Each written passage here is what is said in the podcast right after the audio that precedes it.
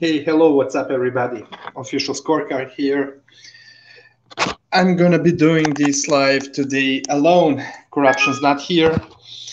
Yeah, the reason for it is uh, that we were not able to cover the fights from the previous week, and uh, I doubt that I would be available um, this Sunday.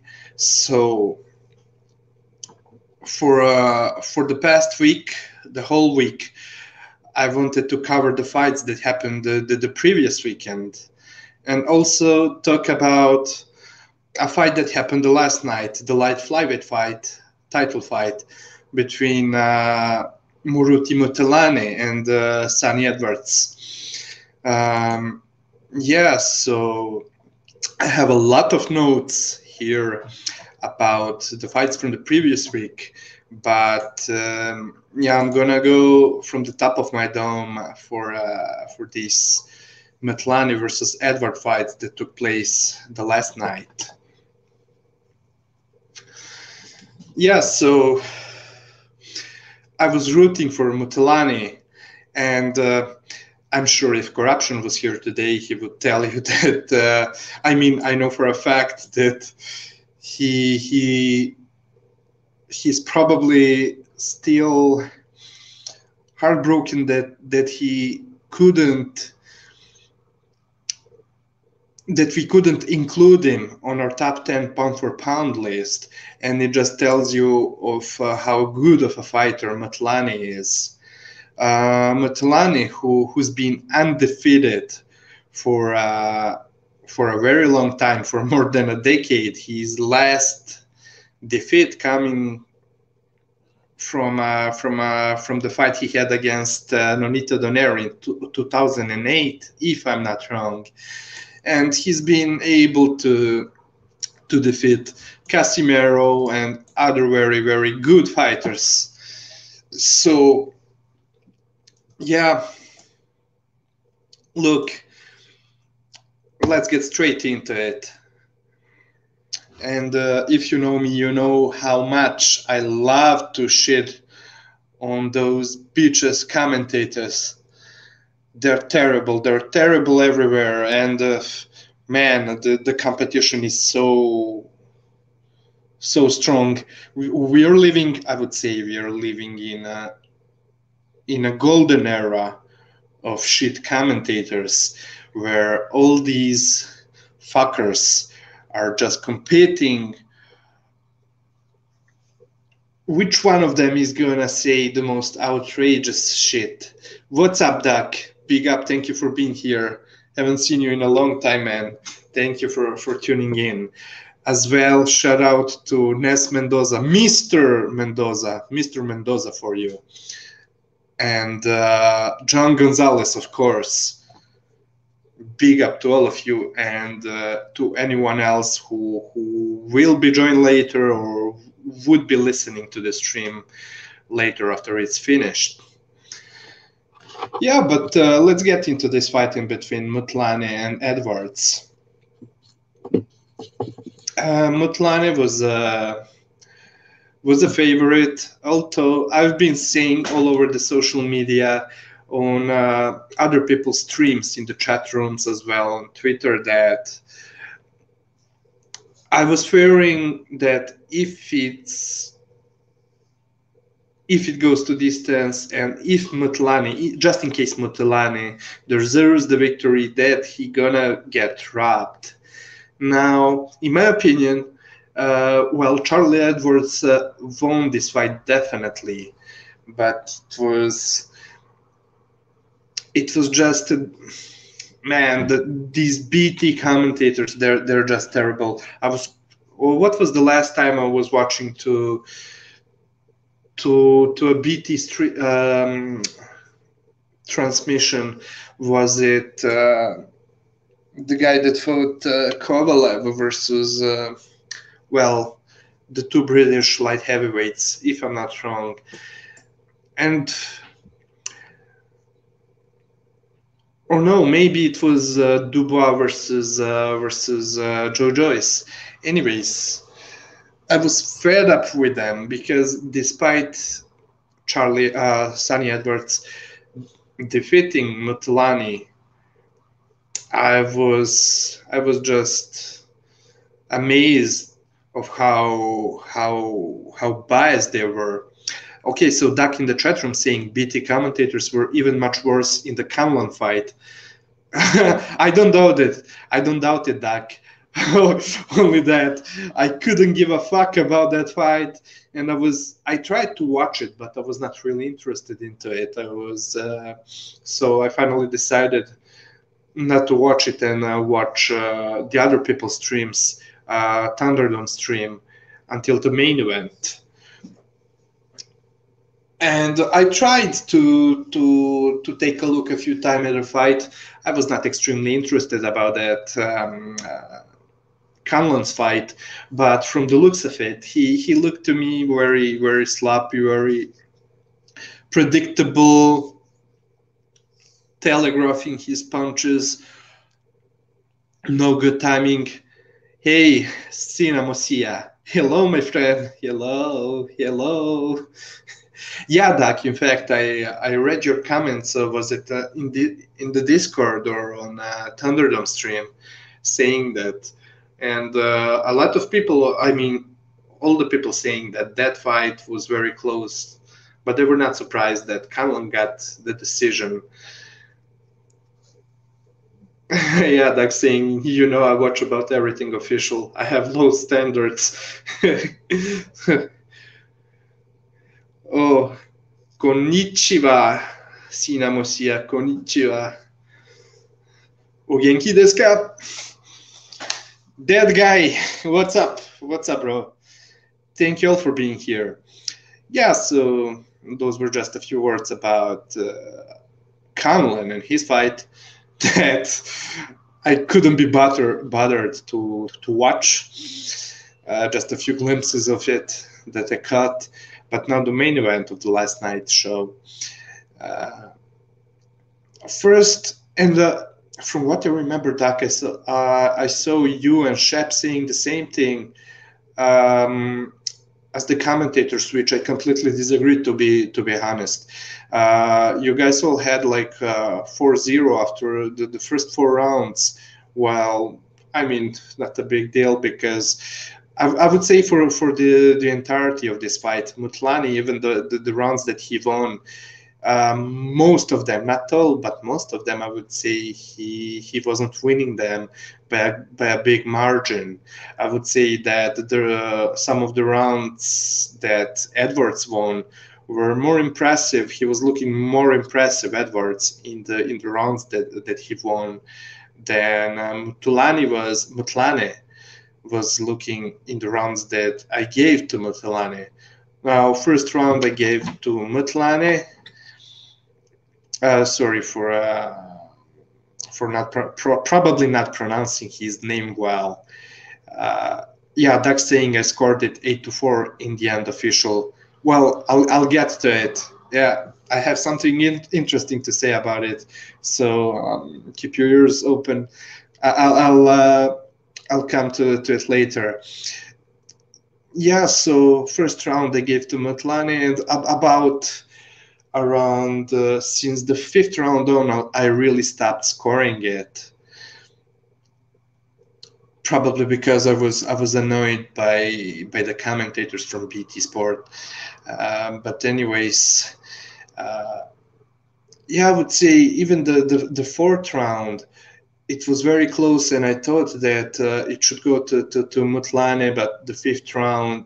Uh, the third round, especially from Edwards, was was uh, very very uh, impressive.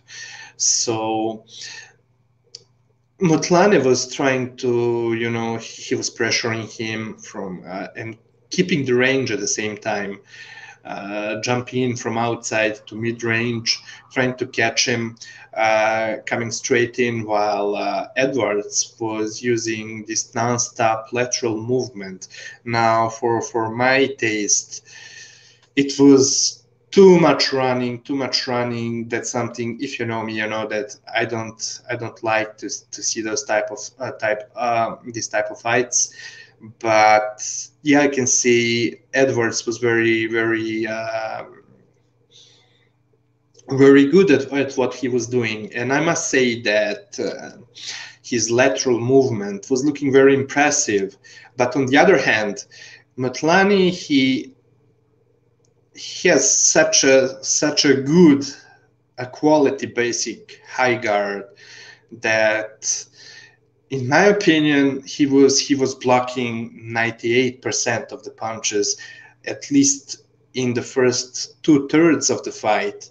For the the first eight round eight rounds he was doing a great job of blocking a huge really huge amount of uh, edwards punches. Now edwards to his credit yeah he was placing some good body shots. Since the first round he was looking to work the body so especially just like I said in the third round, he he played some impressive body shots, but not only that round. Throughout the fight, he was he was very dedicated to landing body shots while moving laterally, pivoting on his front southpaw lead right foot. Um, so yeah, that was definitely a very good performance from uh, from Sunny Edwards, but uh, however, I thought that a huge amount of his punches were blocked by Mthalane. And if you know me, you know me. I mean, to me, my opinion, uh, the, the, the first, uh, the most important thing when it comes to scoring rounds is the amount of landed punches, the amount of uh, the, the number of landed punches, who outlanded who, and uh, who was landing at the same time, who was landing the better shots. All of the other things uh, i mean you can you can make make an opponent look stupid throughout the whole round the entire round but if he's able to outland you despite making him look bad by hitting air hitting the air if he outlanded you in the fi- in, in a round i'm gonna give it to him um, now, yeah, we can go even deeper than that, but I'm not gonna go that deep. That's that's another topic. Scoring, scoring the rounds, the criteria for scoring the rounds. Uh, so yeah, but I was I was impressed with uh, Mthalane's defense, especially since he he is always coming forward, and uh, with his lateral movement. Uh, moving all, ar- all around the ring. Uh, Edwards was really able to to keep uh, Mthalane's usually extremely high output to to to a minimum. Although it was uh, pretty high, still, I mean, he he's throwing punches nonstop. Uh, but not as much as in his other fights, previous fights. Uh, Mthalane, who's uh, 38, 39 years or 38 in my opinion, which which is like a dinosaur in uh, in those lower weight classes, and it's very impressive what he's able to do. Now about his defense, uh, it reminds me. And now, look, he's coming from uh, from South Africa. It's not. It's definitely not the same country as Ghana. We are talking about two completely different African countries, so I'm not gonna like um, I don't know how to say it, but I'm not gonna draw some some stupid comparisons just because uh, both countries are from Africa, but his defense really remind me of that game uh, of that style taught in uh, Accra, Ghana. High guard. I mean, they're really impressive uh, with uh, how they're able to, to block punches with their high, guard. And uh, that's something that Yadak, exactly Joshua Clottey, and many others. That style, I mean, in one of the future episodes, I'm gonna I'm gonna describe it. What what what's the difference? How how they're able to to block so many punches with their high guard. But that's a topic for another conversation for for another episode. Um, yeah, Duck also said previously, I liked how Sunny said post fight that the 120 108 scorecard were nonsense was nonsense and it was more 8 to 4 or 7 to 5 in his in his eyes class class act absolutely absolutely and I, will I'll get to it too because these commentators are saying so much bullshit notably uh, I don't even think they, they, they maybe gave and barely gave one single round to Mthalane, uh, which was crazy. Uh, from what I remember, and I haven't rewatched the fight, I watched it. I only watched it live once the last night. But from what I'm able to remember, I thought that the seventh round was the most impressive round for Mthalane, who was really landing a lot of great punches on him. Uh, was able to pin him down the ropes and uh, hit him with body shots, uh, punches to to the head, uh, even even hurt him. Uh, but those cocksuckers from BT they still gave it to the, they said something along the lines of uh, oh yeah another round for for for edwards. Now but by the end of the fight uh, Mthalane was getting even more aggressive but it also meant that he was uh, that those were more chances for edwards to, to make him look bad by pivoting when uh, Mthalane was jumping in, timing his uh, timing Mthalane stepping into his range and pivot on the front foot and pivot out and uh, make him hit hit the air with uh, with his combos. Uh, so yeah, but even in, in those last rounds, despite looking bad, Mthalane was able to to nick uh, to nick some rounds, you know, to to to get uh, to win the rounds, and um, yeah, so it's it was just insane what what the commentators, the cocksuckers from BT were saying. Hold on.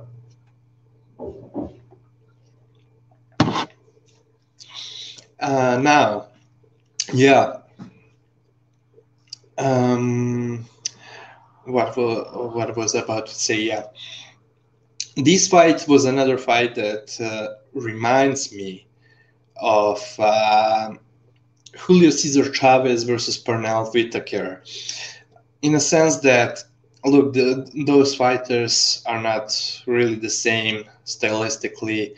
Um, although Mthalane was pressuring Edwards and Edwards was on the back foot, just uh, just like with um, Chavez and uh, Pernell, but they're completely different fighters. Mthalane isn't the same fighter, the same type of fighter as Julio Cesar Chavez Sr., nor uh, Edwards is uh, like Pernell Whitaker.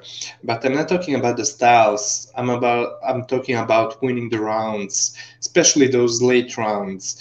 Um, yeah, while Edwards was able to to make uh, Mthalane look bad, look stupid by by lunging in and hitting the air with two, three, four piece combos. Um, like I'm saying, a lot of those rounds, uh, the late rounds, Mthalane was winning them, and um, I told you Mthalane especially started turning the hit from the six, seven round on and um, so post the post fight interview uh, the bt commentators were praising edwards uh, i mean and indeed it was uh, a quality performance for uh, from him. Definitely credit to him credit to edwards. Uh, he he won the fight. I'm not complaining about it.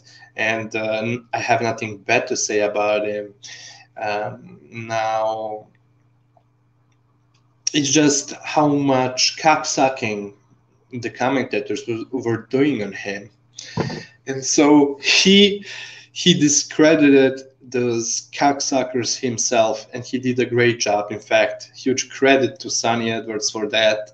Uh, now, Duck in the chat room, he's saying he also praised Mthalane's high guard, by the way, official, that that was very hard that it was very hard to get his punches through. Exactly. Yeah see that part i don't even remember that part exactly. I forgot it. But it's the same thing that i was seeing throughout this whole fight. Now indeed near the end of the fight uh, Sunny Edwards was was having more success with landing his punches on Mthalane but he was honest enough to say the same thing that I was seeing and uh, many other people's people were seeing uh, throughout the fight, and he he he he, he clearly negated uh, what uh, th- this narrative that the BT commentators cocksuckers were spewing. Uh, yeah, he said that, but the other two things he, he was saying is that from the six seven round, her legs were so tired, and uh, he started getting you know getting hit with with some very good punches that uh, that Mthalane basically gave gave him hell, and like I told you, in between the seventh and the eighth round, commentators were agreeing that the seventh round was uh, was Edwards' round, while in reality it was the best round that uh, had in this whole fight, and where he really, really outlanded him. And uh, by the way, I would say that throughout the fight, uh, the the best punches were landed by by Mthalane. Um, and like uh, Doug said, while commentators were, were talking about some imaginary 120 to 108 fight in uh, Edwards' favor, Edwards said it himself. He thought it was much more like 8 to 4 or 7 to 5 type of fight, in his opinion. And I completely agree with that. I, I thought it was that kind of fight.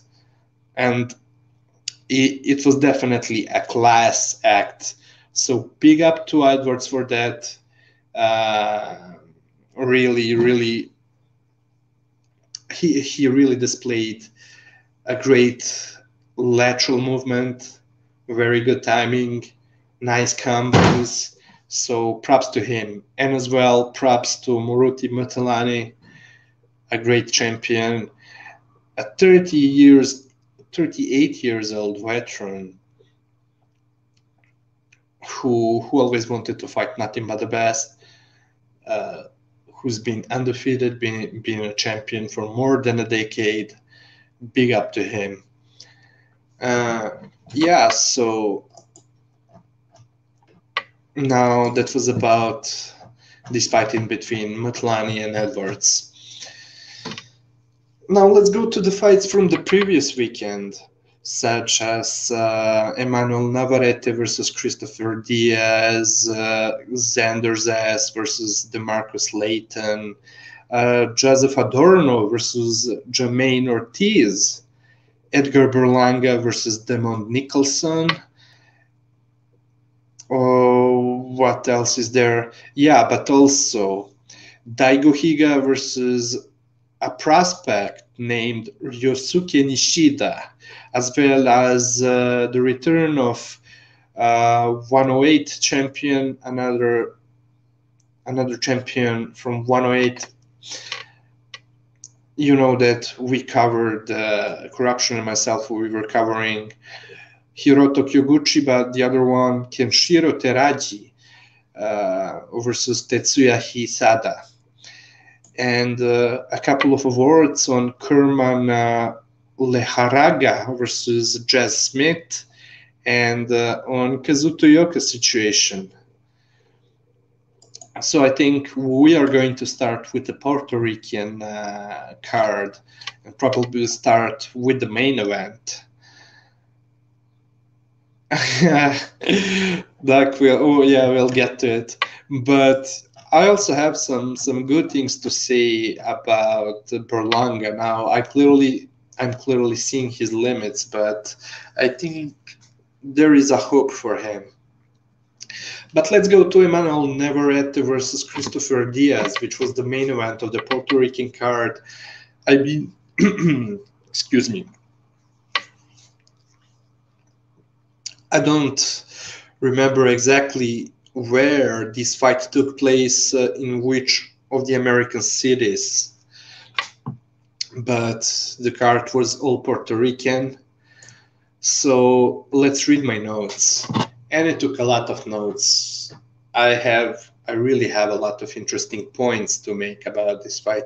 But uh, just uh, like you can, oh, before that, like you see on the screen, guys, please go donate, uh, go donate if you're able to donate to GoFundMe page uh, for for Gonzalo's newborn son. The link is in the description. I'm gonna also post it in the chat room. Just give me a second. Here it is. Okay. So the thing is, Gonzalo, many of you may know him, a really great guy. Uh, he's a Mexican American. Um, he's uh, the U.S. Army veteran uh, whose uh, hospital expenses would be covered if he was living in uh, in the US in the United States but the thing is he's living in the Philippines and his hospital bills are not covered unfortunately and uh, his son who who's been born uh, who who was born in February I think if I'm not wrong uh, has been was only able to spend three days out of hospital. Uh, so a really, really uh, sad situation for uh, for Gonzalo's son, for uh, for Gonzalo and his family to to go through through all this. He had uh, pneumonia and some other respiratory um, problems so uh, he he was um, the baby was forced to to have um, a tracheal tube down his throat for uh, for multiple months already, despite the tra- tracheal tube uh, being uh, how do you say it being supposed to to be used for no more than two weeks and it's been more than two months that it's the case. So uh, and then plus there there were complications with the tracheal tube tube the tracheal tube the size of it uh, they should been uh, using the smallest uh, the tracheal tube of the smallest size but uh, they were unable to find it. It's very difficult to find it around the world. And um, yeah, I mean, uh, when the GoPay, GoFundMe page, sorry, was started, he was already like more than thirteen thousand dollars in debt, even more, and uh, since then the GoFundMe page was started for him, but uh, it was only covering um, the expenses made up till the moment the GoFundMe page was started. But since the GoFundMe page was started, uh, his uh, his newborn son, his newborn born baby Mateo, uh, uh, still uh, had to had to be kept in the hospital. So um, the expenses are growing, and the thing is that in the Philippines, like in some other countries of the third world, uh, if you're not able to to cover the expenses to pay for them, uh, they they would kick the baby out of hospital, which I don't have to tell you how terrible it would be. So please check the link. If you're able, to donate something, but make sure, please make sure to share the link because it doesn't cost anything. But you may never know how many people may see it, how many people that GoFundMe link may reach, and uh, by you just simply sharing the link can make make the difference. So I wish uh, Mateo as well as Gonzalo, their whole family, uh, much courage, much luck the strength and big thanks to to everyone who's already been donating and uh, trying to help them out trying to raise the awareness of uh, of uh, what's happening. So i wish i wish them uh, good luck. Big up mark aka unravel boxing talk who who's one of the channels who's been uh, raising the funds did a great job raising the funds for uh, for uh, Gonzalo's baby Mat- Mateo uh, by doing a seven days long stream. Big props. Speak your minds. Um, this page, what, what, what's his page? Speak your minds, sport TV, something like that. Uh, is doing the same thing. It's been four days since they've been uh, on air streaming, raising the awareness, trying to to help mm-hmm. donate. Oh, corruption is corruption is sending me the message, asking for the link.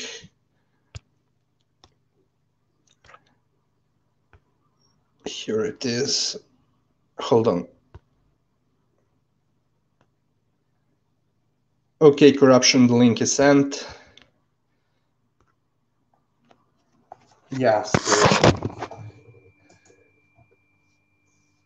Speak Your Mind Sports TV is already on the air, raising the, uh, raising the awareness about uh, Gonzalo's and his baby's Mateo's situation.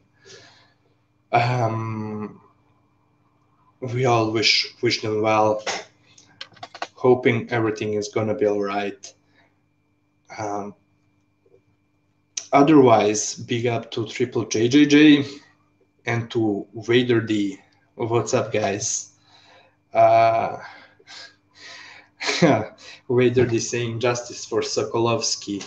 I mean, I, I, I, wasn't watching that card, but I was reading reading the comments all over the Discord. Um, I mean, I, I, I heard of uh, how terrible of a robbery it was. But yeah, let's let's just hang on for a second and see. Oh, corruption is here. Great.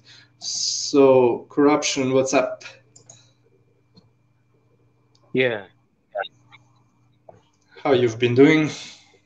Yeah, fine, thank you.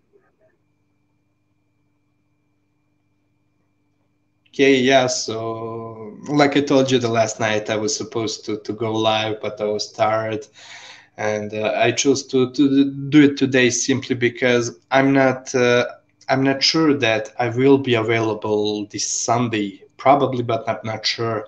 So at the same time, I wanted to cover the fights from the last week and this one. Uh, do you have anything to say about the Mthalane Edwards fight or uh, anything?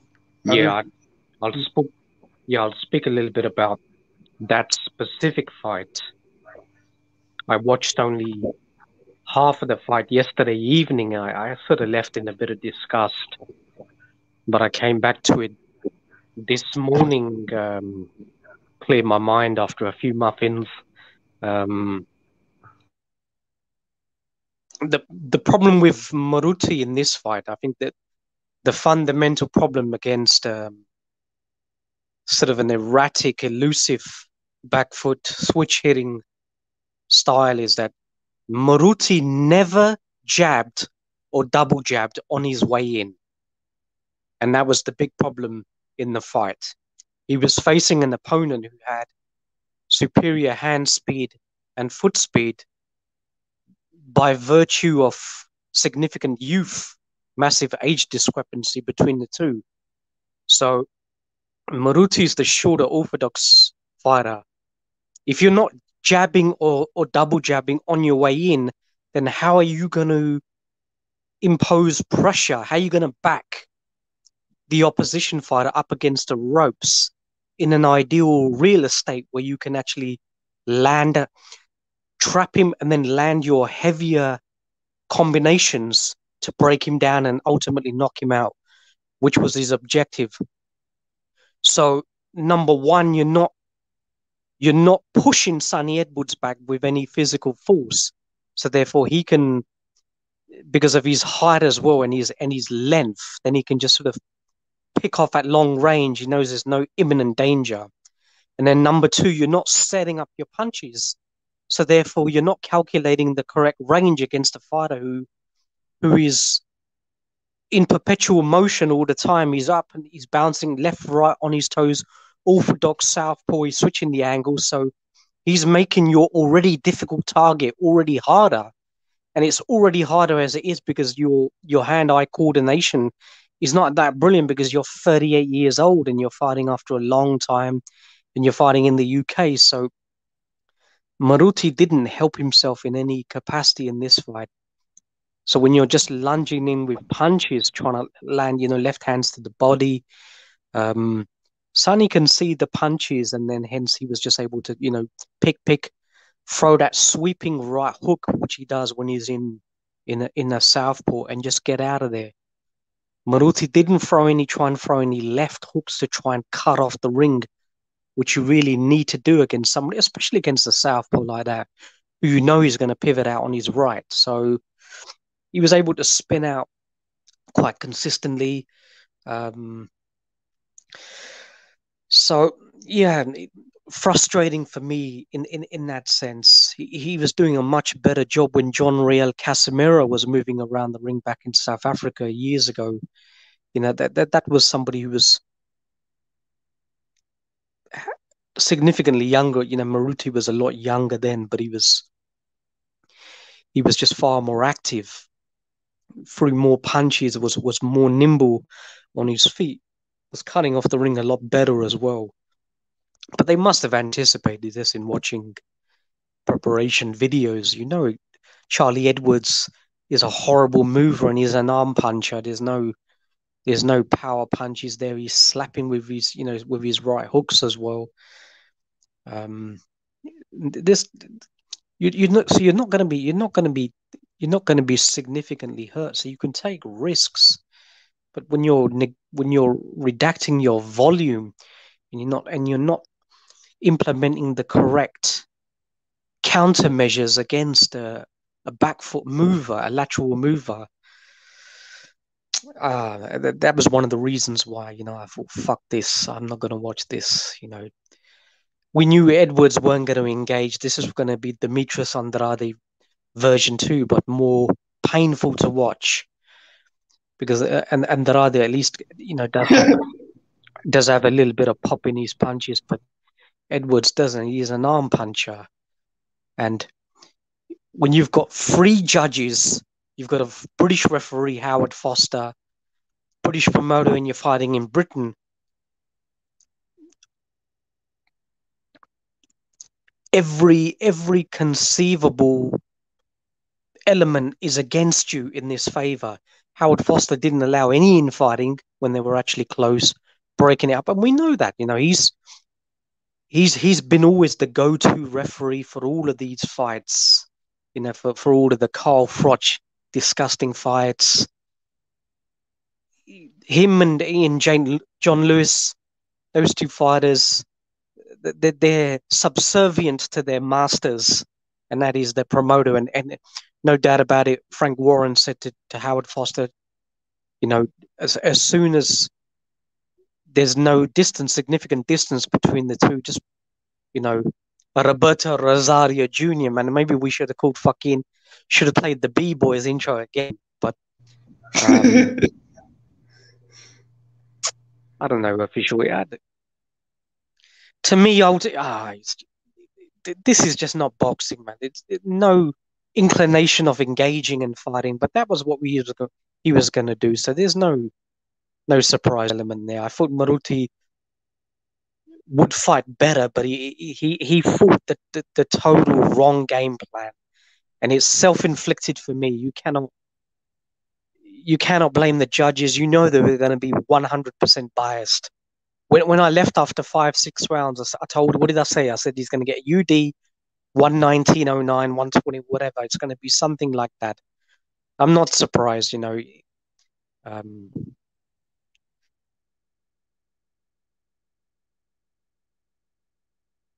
but yeah, that that's really that's my really sort of high level overview of you know what what transpired in the fight.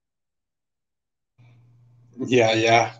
Uh, corruption giving some some excellent blows up and down like he's always doing yeah yeah but it, it really it was it was boring to see. I mean, we we knew what type of fight it's gonna be, but uh, maybe I don't know.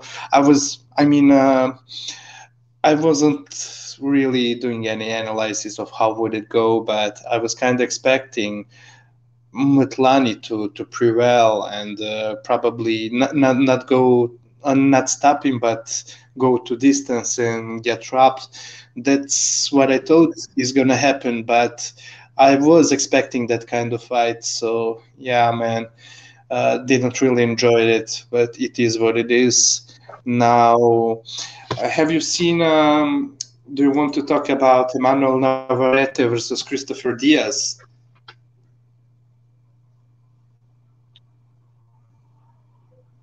No, you you can go ahead. I didn't didn't see that fight in its entirety. Okay, because because I took a lot of notes that I'm going to read about uh, this card. So okay, I'm gonna go with Navarrete Diaz.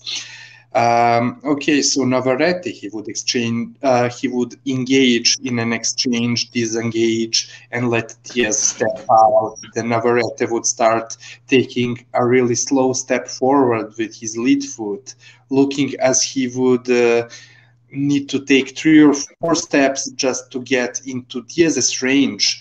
But thanks to his height and his very long limbs, and uh, well, his proclivities for, for surprising his opponents, uh, jumping uh, from out of range with with some crazy unexpected punches.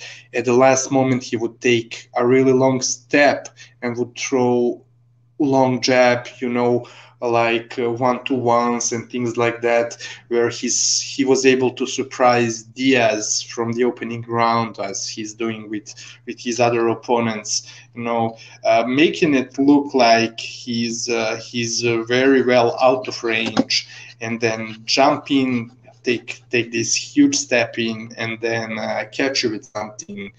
And uh, from there he would follow up with overhand right and uh, then lean to his left place his left hooks left uppercuts.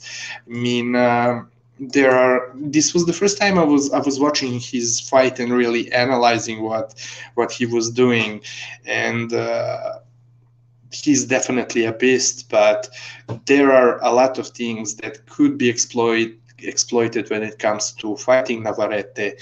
And I thought that Diaz uh, showed us some of those things.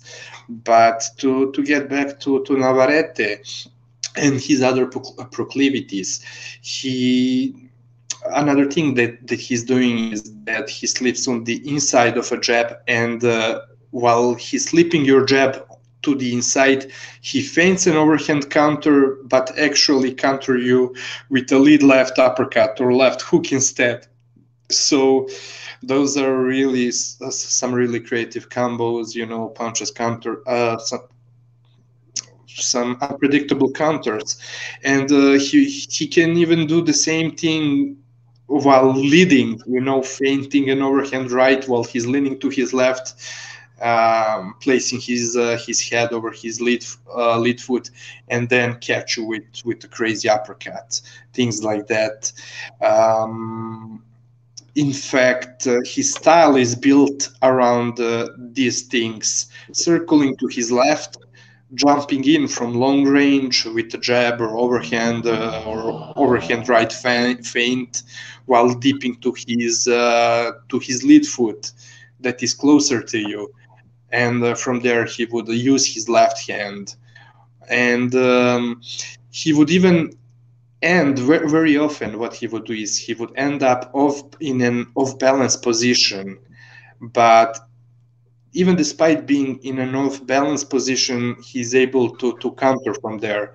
Now for sure that can be exploited and it was exploited by diaz to some extent but it's still very unorthodox and hard to time. Um, other things that Navarrete likes to do is to, to throw the overhand right and uh, uh, still end up leading over his lead foot. Um, and uh, can I say one thing? Yeah. See, we're getting a, a, lot of these fighters like like Navarrete and uh, Demetrius Andrade and, and, and Terence Crawford as well. A mm-hmm. lot of them are actually a lot of them are actually lead hand heavy. We know that Andrade is a right-handed southpaw, so his power punching is his right hand, his right uppercut, his hooks, and his jab. And with Navarrete, he's very lead hand dominant, but in an orthodox stance, but he can switch. Hence the reason why he's throwing those lead uppercuts. Very unorthodox fighter, throwing those lead hard uppercuts, those left hands to the body, which are very, very damaging shots. But the, Diaz yeah. was circling in the wrong direction, and hence he was getting picked off with the uppercut. And we see what Liam Smith was doing. Sorry, Liam Williams. He was taking, he was getting lead foot advantage on the outside of a southpaw, which is the correct thing to do to negate to, to negate Andrade's you know his jab to open up Liam's right hand, but then Andrade Liam maybe not realizing that Andrade's lead hand is actually his, his heaviest hand. He would take a step to the right so he could actually fire that uppercut.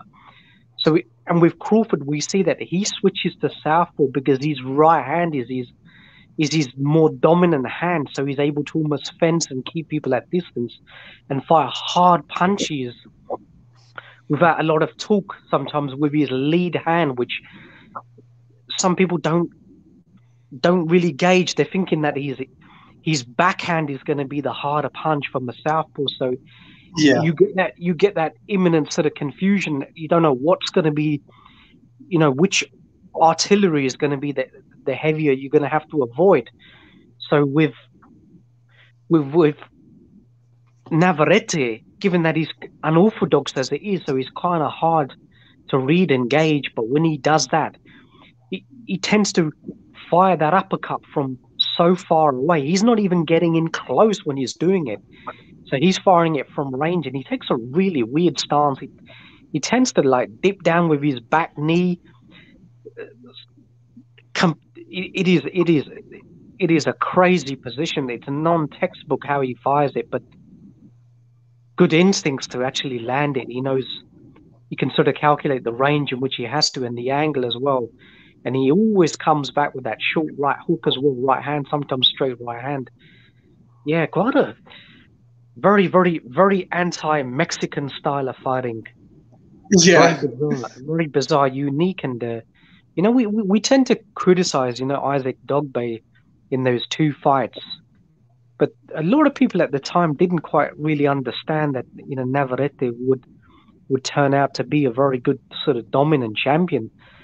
But even even if you if you just extrapolate certain parts of those two fights, certainly in the first fight, Isaac Dogboe did a hell of a lot better than all of these guys have done subsequent he actually hurt Navarrete quite a few times. I thought in the first fight that there was moments in which Dogboe could have actually um, inflicted a knockdown as well. He's a brawler, likes to get on people's chest, and sometimes it's not a bad style because you know Navarrete will engage, but he he can if he if he's having difficulty sometimes against a smaller fighter, that's when he sometimes resorts to using movements and that's where he he fires that lead left hand, then sort of moves, so he can stick and move just as well. And his power doesn't seem to sap when he's actually on the move. And there's very few fighters out there who can actually generate just as much power with their feet when they're not actually sitting down on their punches and and throwing punches at weird angles. He's a yeah, he's he, he's a he's a puzzle box that you're gonna have to the conundrum that you're gonna have to solve. Now Luis Nery did it very very early on, but that was a completely Nery back then. And the different Navarrete didn't really have the seasoning of good opposition. Um, but Diaz yeah. wasn't too bad in this fight. He he he lost his obviously a world championship fight against the you know the Japanese fighter Ito, who didn't who didn't have a lot of versatility in his punches or his combinations, a little bit too reliant on an overhand right hand, which was landing quite a lot. Sometimes, you know, Ito wouldn't even wouldn't even jab and abandon the jab as well. Just be looking for lead power hands, but his timing was just right in, in that fight. And he, he did a good look. He did a lot of good things in this fight as well. Good combinations.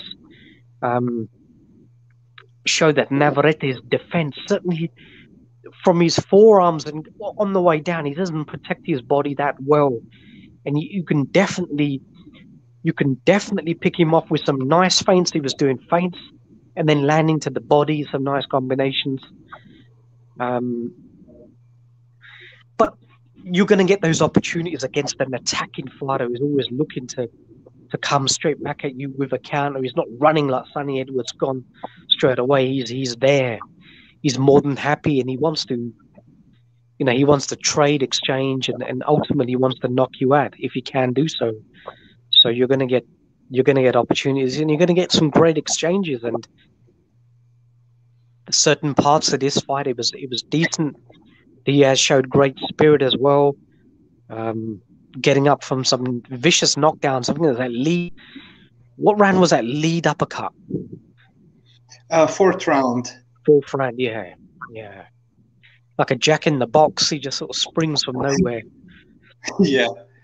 And uh, speaking of uh, Navarrete's uh, unorthodoxy, uh, he, he, what I saw him doing a couple more than once in this fight against Diaz uh, was that uh, he would jump with an overhand right from the outside, end up in a southpaw stance, switching his yeah. stance at short range, end up at short range and as a southpaw, then would create uh, create the room with with that right elbow after throwing that overhand right, and uh, push him back just to, to make enough room for his left hook from the from the southpaw stance and then would get out.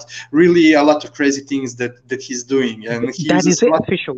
It's mm-hmm. that it's that improvisation where he where he when he when he generates and he and he he he'll get off balance but once he's off balance he'll just rather than go back and be telegraphed, he'll just carry on that momentum because he's yeah. comfortable from the other stance.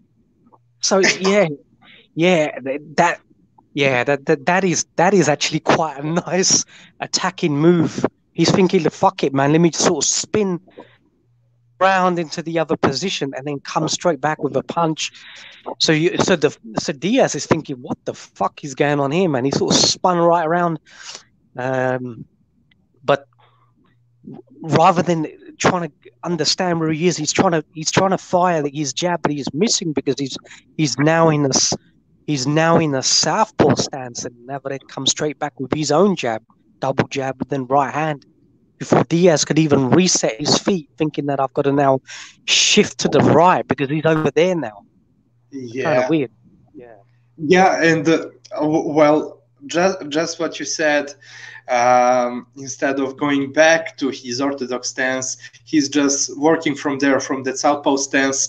So it makes me think and without trying to get too philosophical with uh, navarrete's awkwardness he seems like uh, a good example of what bruce lee would say be like water. And uh, what i mean by that he would almost constantly get, get into an off balance position while attacking which puts all the fighters at risk. But is prepared for for his opponents trying to attack him while he's being in a, such a position.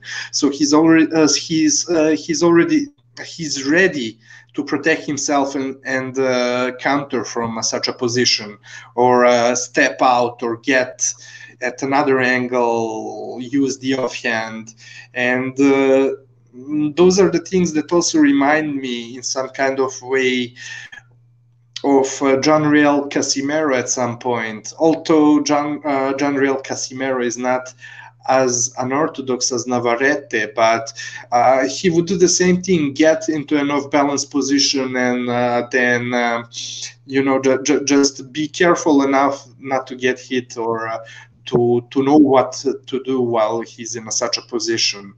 The fighter, uh, and, the fighter who does that a lot, swing himself off balance, and then is Israel Madrimov. He does that a lot. Yeah. And then, and then fire from the opposite position because he's he's loading up so heavily, swinging himself, swinging him off like he's stoned, swinging him off in circles and then coming back in the other stance then carrying on, Yeah. leaping in with hooks. He's, yeah. Can you imagine the fight if they were at the same weight, Madrimov and Navarrete? Oh yeah. That would be a that would be an insane fight. Indeed. And uh, you you made a lot of great points about Diaz. Look, in, in my opinion, uh, yeah, on scorecard, scoring it round by round, uh, I would say Navarrete probably won most of the rounds. I was not really keeping a score, but it's only because those rounds where Diaz was uh, being a better fighter he got knocked down in many of those because the, the, the, there were a couple of knockdowns, not not just one single knockdown. And uh, just like you mentioned, the, the, body shots, he was doing a great job. And uh, here I, I, I, took a lot a lot of notes of what Diaz was doing effectively, not to the point of uh, being able to win the fight, but just uh, showing you of what you can do against Navarrete. So. I would say they Diaz gifted, was. they gifted they gifted Navarrete a TKO, no, just to keep him Yeah, relevant.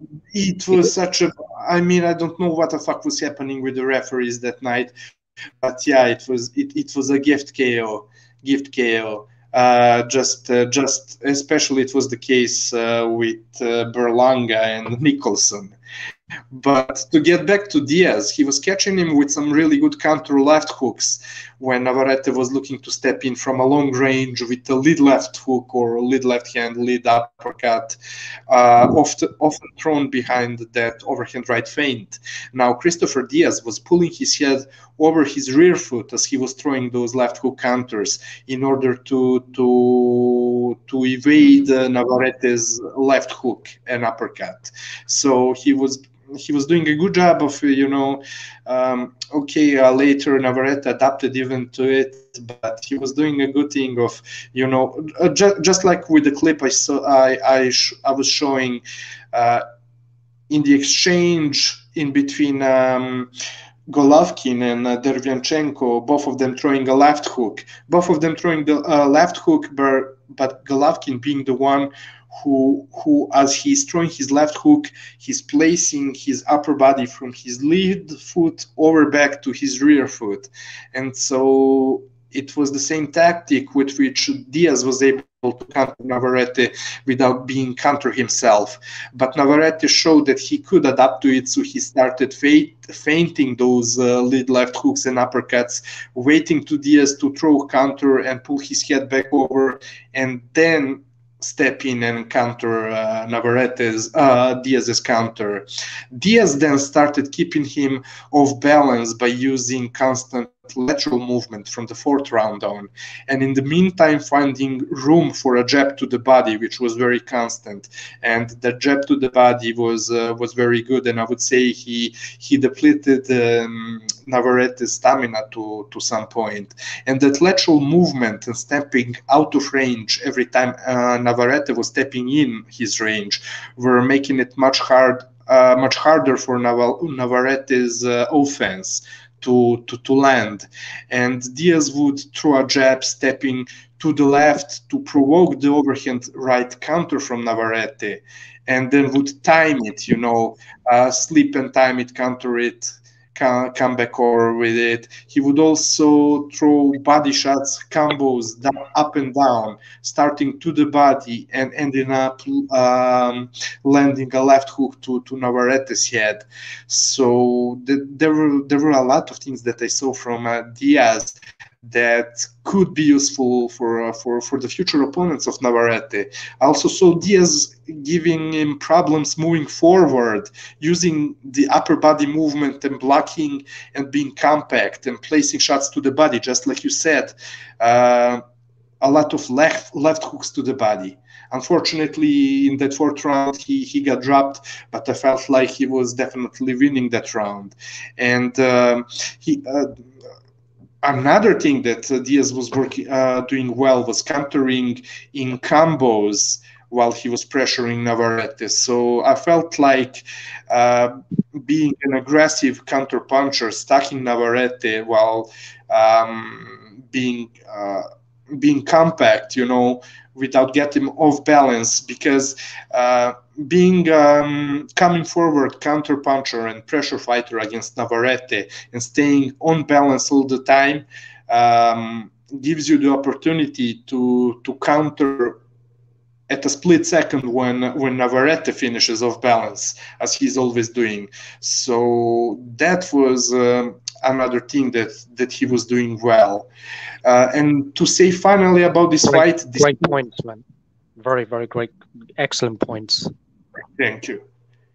Um, and uh, despite being visibly outpunished and dropped not only in the fourth but on, off also twice uh, I mean, in the seventh round and twice in the eighth round before finally being stopped in the 12.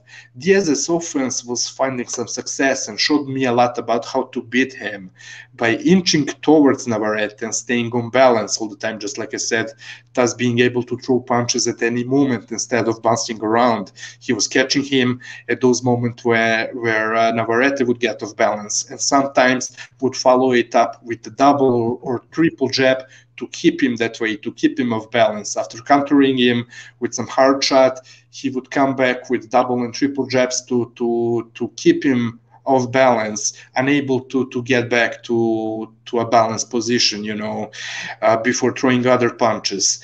But being that he was taking a lot of punishment in the process from a much bigger opponent, he wasn't able to to him all the time. So he spent a good portion of those rounds on the back foot as well, moving around and uh, trying to disengage from a Navarrete. Uh, however, he was constantly la- landing the body punches, which made uh, Navarrete slow down in the third quarter of the fight and uh, took out some of his explosiveness. That's the way I saw the fight.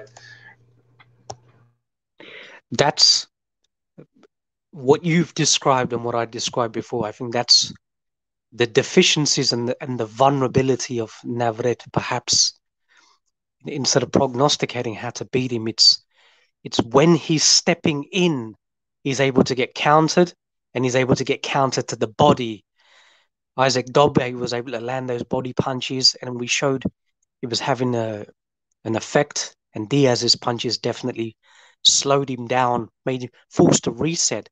When he's actually using his length and his reach and and his explosiveness from sort of mid range without stepping in, that's when he's a little bit more effective because it's unorthodox. You're not expecting it. Plus, he he has the the wingspan to do it. But when he's stepping in, he looks uncomfortable, ungamely, and hence he's more susceptible to those punches.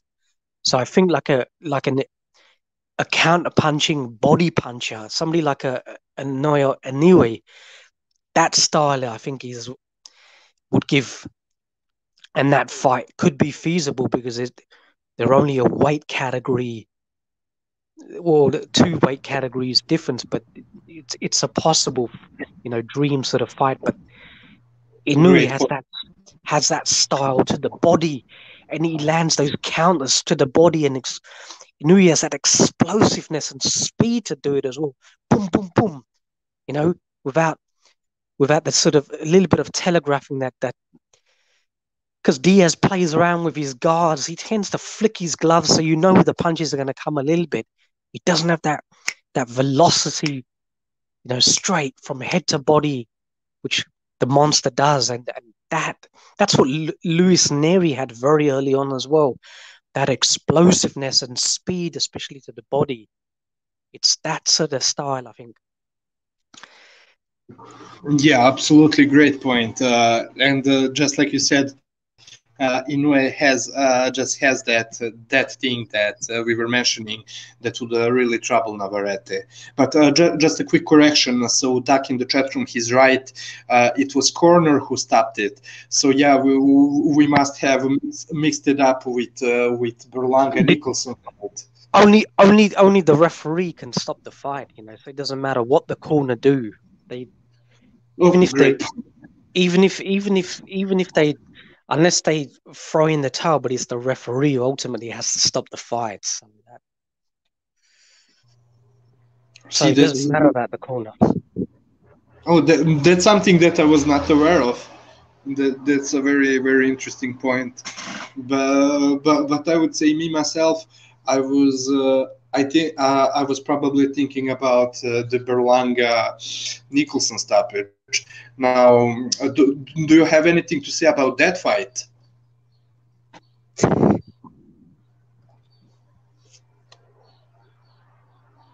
Berlanga and the Nicholson fight. Um, yeah. Um, now my my I saw certain elements of you know I mean I saw certain bits of the fight. Now Nicholson, his record was very superficial for me. It indicated you know a high knockout percentage, but watching him in the ring, he wasn't a heavy-handed fighter at all. But he was busting Berlanga up he showed him to be sort of a one-dimensional one-dimensional puncher from sort of mid-range. Um, I wasn't impressed uh, with Berlanga in the fight at all. You know, Nicholson actually was was he had a good game plan, and um,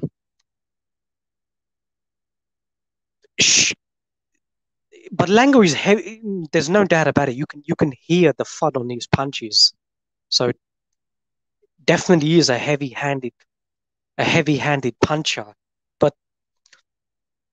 When your when your promoters are utilizing you and now marketing off your name in the sense of a gimmick, and he's getting embroiled and his ego is getting boosted with, with all of these knockouts. And we know knockouts that attracts casual fans, and it's a great way for the promoter to put him on these cards. And he's getting a lot of publicity. And and we mentioned last week that um, he now feels that he's a pound for pound top ten fighter by virtue of all these early sixteen first round knockouts, oh. whatever it is.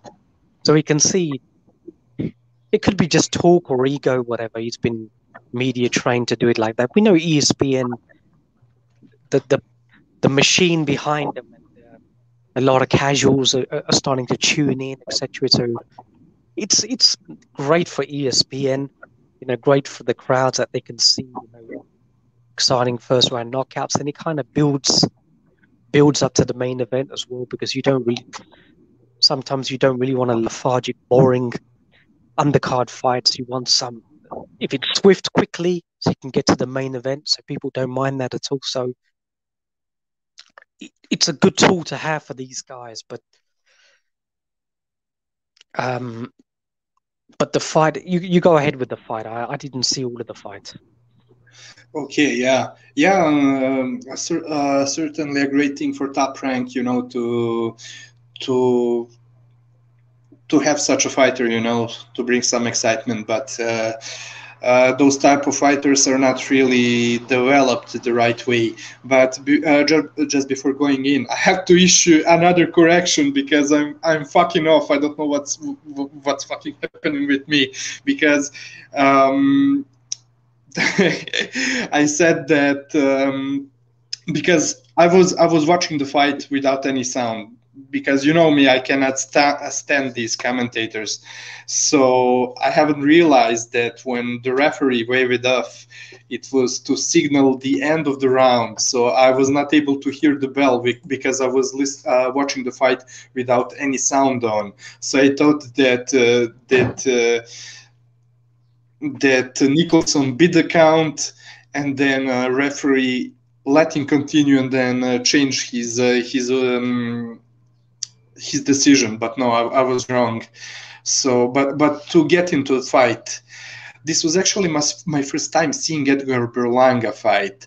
So the way he he throws his punches, especially his chopping right hand by putting 100% of his body weight behind it, told me everything why everybody's talking about his punching power. And just like you said, uh, you can simply hear that uh, by, by the way his punches sound that he's a very hard puncher, but um, the way he's throwing his punches, told me also why. Um, I mean, so, sorry, uh, let me correct myself. It seemed very telegraphed and very predictable to me. Um, now the problem is his combos are to me kind of too robotic, telegraphed, and too predictable to read, uh, which may be corrected. Uh, he's only 23 years old. Uh, with more fights like this, instead of uh, knocking all these guys in the first round, he may work on it also in the gym as well.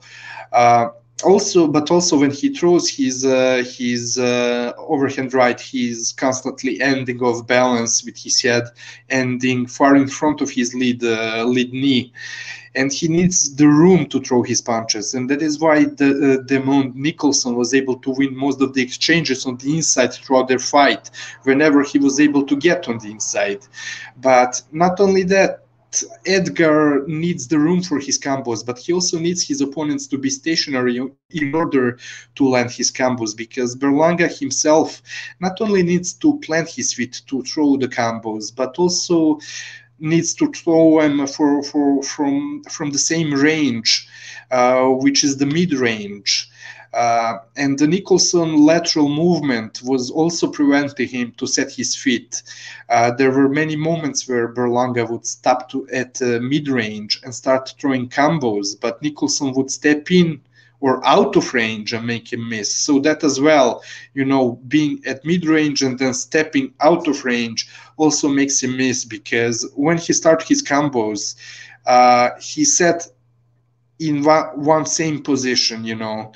But the problem with Nicholson is that he wasn't uh, constantly stepping back in with counters, but uh, spent a lot of time on the outside, probably because he was too worried about about his power, which is uh, which is uh, great indeed, and. Um, so he was he wasn't willing to to risk uh, getting clipped at mid range too much on his way uh, to the inside. Uh, when Nicholson was getting on the inside, he was doing uh, so right behind his straight punches, you know, uh, through a jab or straight right, and then uh, duck underneath and step uh, step in front of him, you know, shoulder to shoulder, and get then uh, get to an angle. The first knockdown occurred in the second round when Nicholson made a pause after moving laterally to lead with his right hand, but he found himself in a very terrible of balance position while doing so, with his whole upper body leaning over his lead knee, and he was intending to weave to the angle on his right to change the angle after that right hand lead right. But Berlanga had an excellent answer, and uh, he caught him. He clipped him with uh, with uh, with a left hook, and then dropped him. Um, now, the good things that, about Berlanga, I saw him that. Hold on, there are notes that I took. Couple of good things that he he, he could improve. Uh, the notions of the upper body movement, rolling with punches, pulling his head over his back foot to make the opponent miss, pulling his head over the back foot when throwing a left hook, kind of the same thing that Diaz was doing against uh, Navarrete. And uh, he was also doing something that Loma is doing, slapping, uh, slapping a guard down and punching with the other hand. And um, the point is, uh, there is a possibility we see him improve further some of those skills or that he's already working with them uh, on them in the gym you know? So i would not be surprised if if he is able to to improve those things and become a better fighter. Now I have to shit uh, shit on the ref. The second knockdown was bullshit, as Berlanga was pushing Nicholson's neck down while hitting him with two left hands clearly to the back, you know, to, to the back of Nicholson because uh, dropping him by pushing him down behind his neck. And um, yeah, I wanted also to to mention the stoppage, but it wasn't a stoppage. So basically yeah, Berlanga showed that uh, for now, at least, he's a very limited fighter and that he has a lot of things to improve.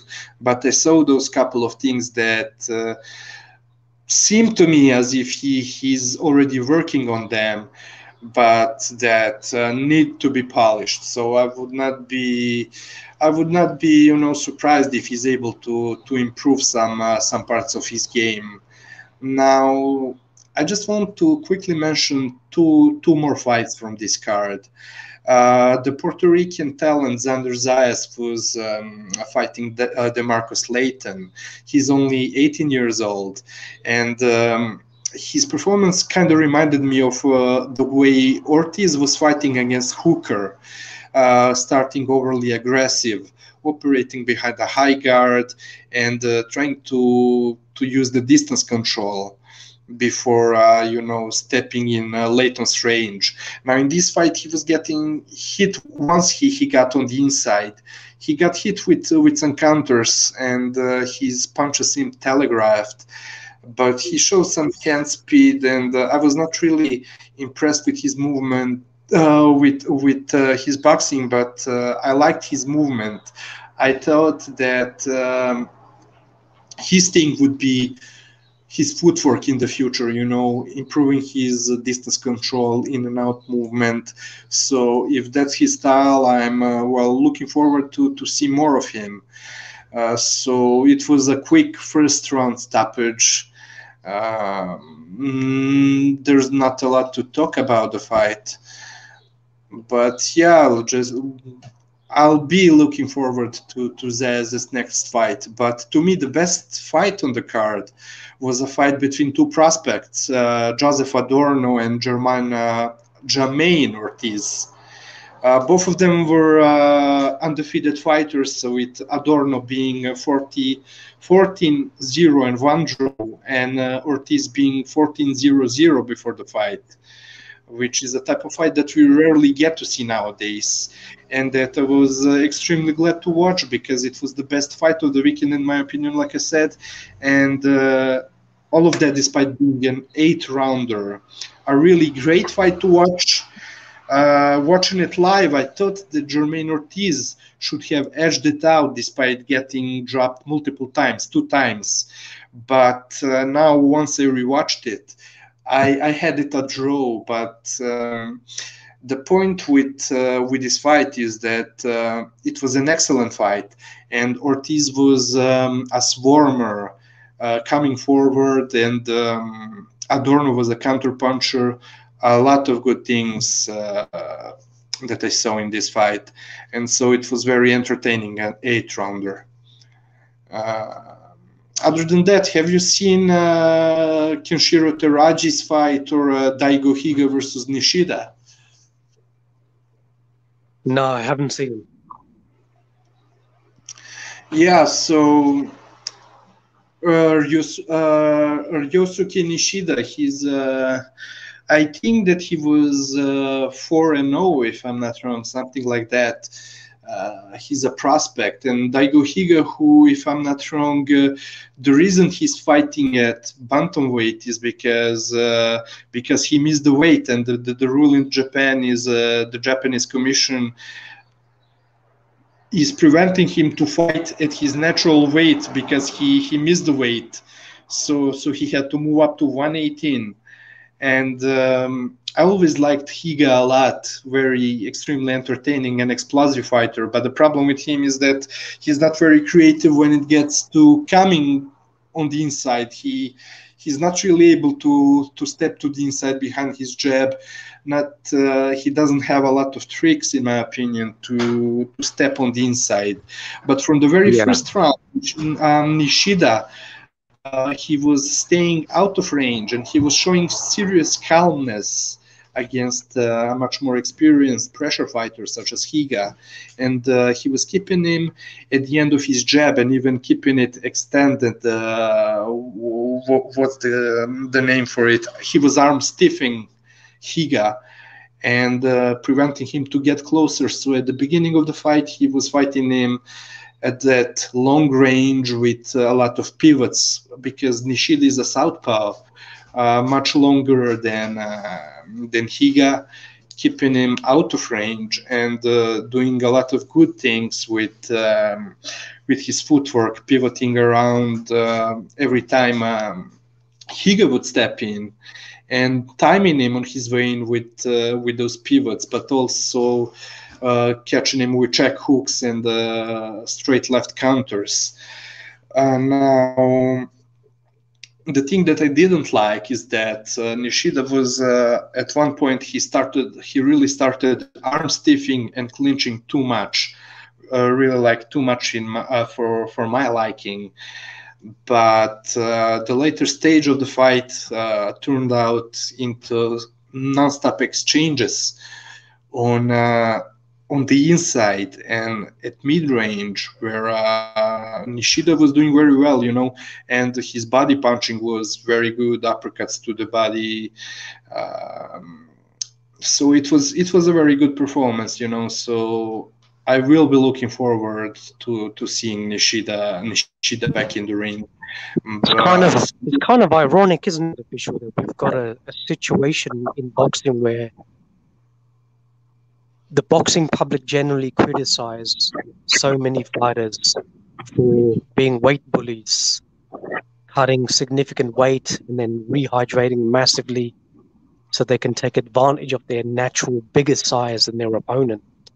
We see that mm-hmm. in every weight class, but with Higa, it's the opposite. He's he's yeah. fighting at a weight category where he really shouldn't be, and now bigger fighters who are naturally cutting down to make the size of where he's had to jump up two weights have that numerical advantage over him. Exactly. You kind of feel sorry for him, have a little bit of sympathy for him, thinking that he need to go back to maybe needs to go back to flyweight where he was because now we're seeing that as a one-dimensional power puncher he doesn't have those educated feet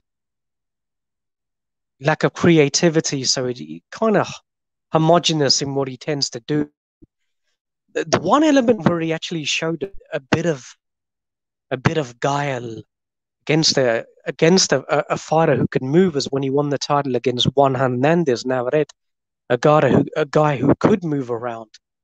He was a little bit better back then, but um, against the southpaw he can move. Um, no, he, did, he, he, didn't really show a great deal of versatility. But I saw, li- you know, you sent me the fight. I saw little bits of it. Uh, I've just had a horrendous week. I've, as you can see, I haven't watched a a lot of fights. Uh, something I need to go back to and, and watch in its entirety, definitely. Yeah, but uh, sorry. Back to you. Ah, okay. Yeah, but just uh, yeah. So watch uh, watch Nishida's future fights. I mean, uh, keep an eye on him. Mm, that's what I wanted to say because I will do so. But uh, Kenshiro Teraji was back against Tetsuya, uh, Tetsuya Hisada.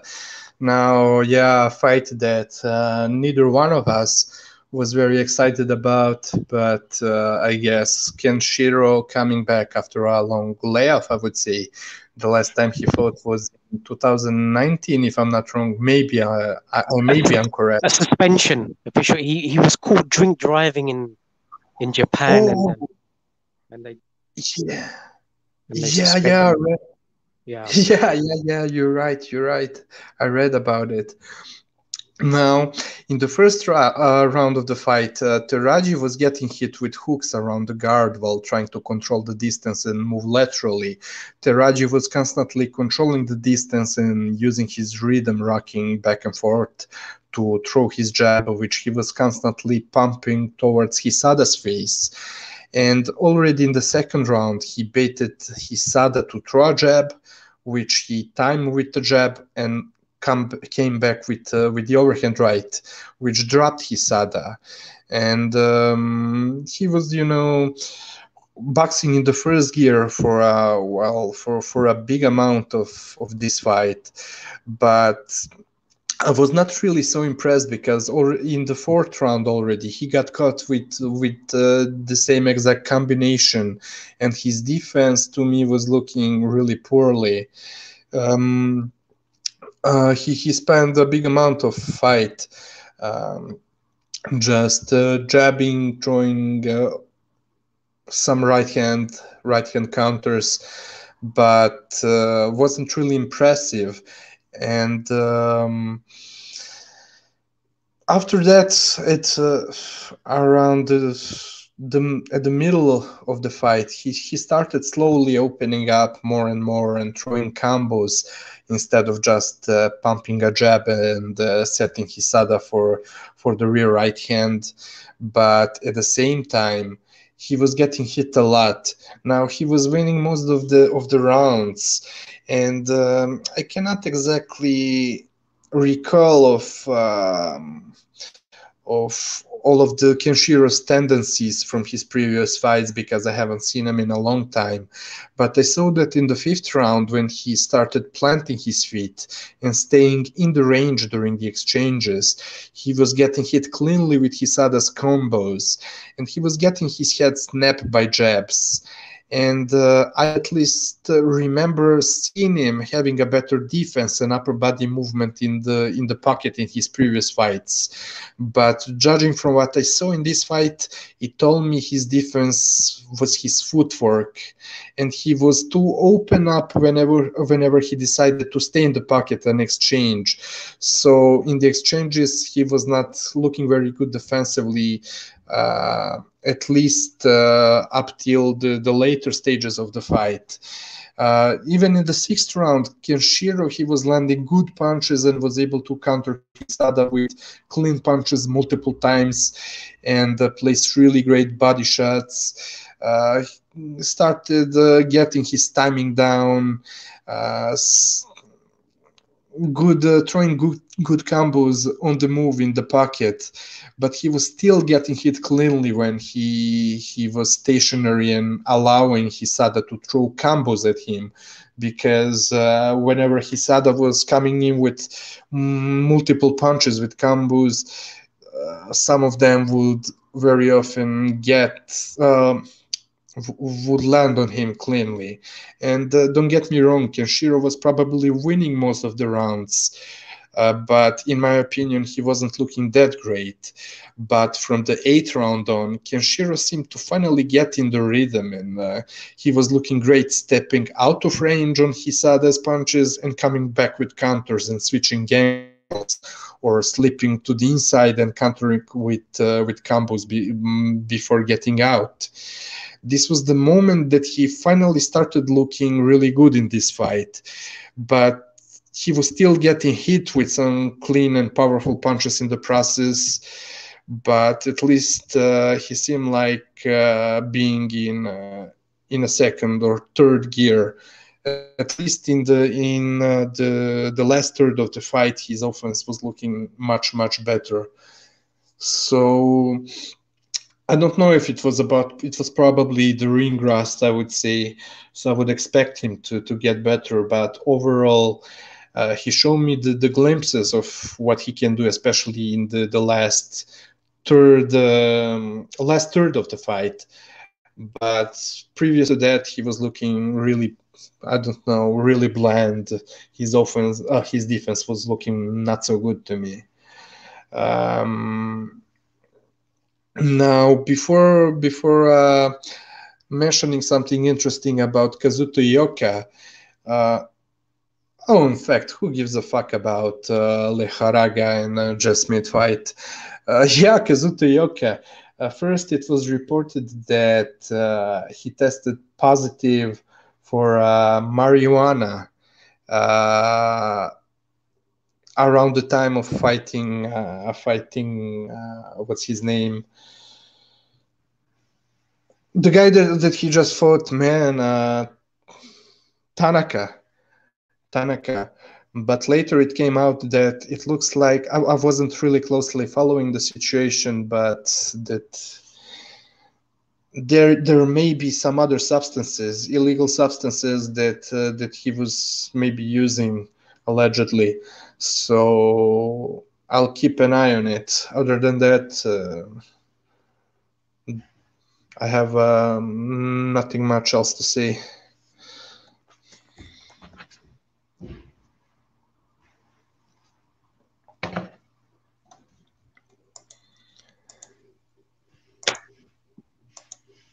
I wasn't even aware of Ioka's test results and the time taken to actually publish them, release them into the domain. That's a report I'll be actually keen to obtain and have a look at for myself. Yeah, that's in fact a good point because I was ask, asking myself the same thing. Why would those results come out just now? Uh, what's that? More than five months. I mean, five months after uh, after that fight. So it's really weird what's happening. And uh, funny thing, Ioka was already questioned by by the Japanese police because of the alleged use of marijuana. But yeah, he, he, he he's had he's always had a love, if not more, more of a hate relationship, not only with the but there's members of parliament as well. There, there are many over in Japan who, who wanted to shorten his career years, years ago. There was times in which they were even going to revoke his boxing license. So Fuck. that turbulence doesn't surprise me. It could even be a smear campaign against him to try and further, you know, desecrate his credibility and his reputation. Um, he's he's kind of that that sort of rock star over there, you know, crazy man. Um, which is, you know, given the idiosyncrasies over there, but I don't know officially. As I said, uh, for reports like this, I always like to look at the the original source material if I can, and and and look at the the results and the percentages if they were available to deduce my own conclusions. But, um, For sure. Yeah, if if the result hasn't been annulled or retrospectively modified, and I, I, I don't think it's going to be anything anything. Yeah, but but, but another. Sorry, sorry. Go on. Because the B sample would have been tested, we don't even know whether this these findings were drawn from just the A sample or the B sample. I, have heard nothing personally, but I've not really been following the news over there recently, so I don't, I don't know. But they wouldn't be releasing any any any statements. Yeah, prior to, the, prior, prior to the, you know, prior to the B sample actually being tested, or he, if he felt that there was any, any any negative information, then he would have requested himself for them to actually test the B sample just to see whether it was a false positive or whether there could be a replication and therefore there would be sufficient evidence for the for the uh, drug testing agencies to then make whatever findings. But I don't know, you know, marijuana. Yeah. You know, if, if I had a drug test now, I ain't gonna pass it, so you're not complaining. yeah, exactly. And uh, yeah, by the way, just like you said, I mean, uh, we don't have enough of informations to, to, to know all the details. And uh, just like you said, it's best to draw your own uh, conclusion. To you have to be able to, to see everything, to know all the details, and uh, see if the B sample was actually um, tested before drawing drawing your conclusion. But there is an important thing that I almost forgot to mention. The thing is, there the, the, there is some problem with with the way the the test was taken. So in the same same article that I was reading a couple of days ago, uh, it looks like um, the people or the commission or I don't know who who who took the, the samples did something stupid, some stupid error. I don't know exactly what what is it about, but the way they took it, it was not uh, professional, not uh, not by it was not done the right way the right they were supposed to do it so even uh, even a positive test wouldn't uh, they're saying that even uh, even a positive test would probably not matter in the situation yeah yeah then it's then it's prone to contamination because uh, uh with a lot of these urine samples the uh, the mechanisms and the bottles come actually directly from there's two places from Germany and from Switzerland. So they so they can't actually be tampered or reopened um, once they're sort of locked officially. Um, so so if the, if there's been some sort of errors in the whole methodology of, of taking taking and taking and storing it and then analyzing it, then yeah, they can't really be making these statements about what what what um, what they found. Um, but if they would have actually have divided the sample into two, so they so if it's affected the A and the B, then I don't know. I'm gonna have to send me the article when you have. Uh, I need to have a look at it and get in, yeah, find out yeah. exactly what's going on. Yeah, for sure, I'll do it. Uh, I'll check. In who, fact, I'll check. Who, check who wrote the article? Was it one of the official publications there, or was it a, an independent journalist?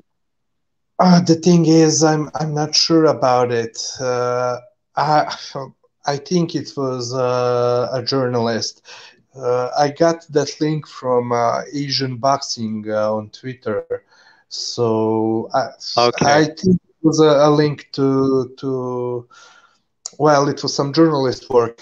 I think so. I'm not sure about it, but uh, I'll send it to you later for sure.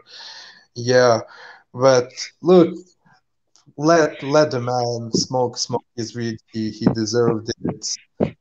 Yeah, he okay. He must have he must have been on steroids, man. You're not gonna destroy Tanaka like that, man.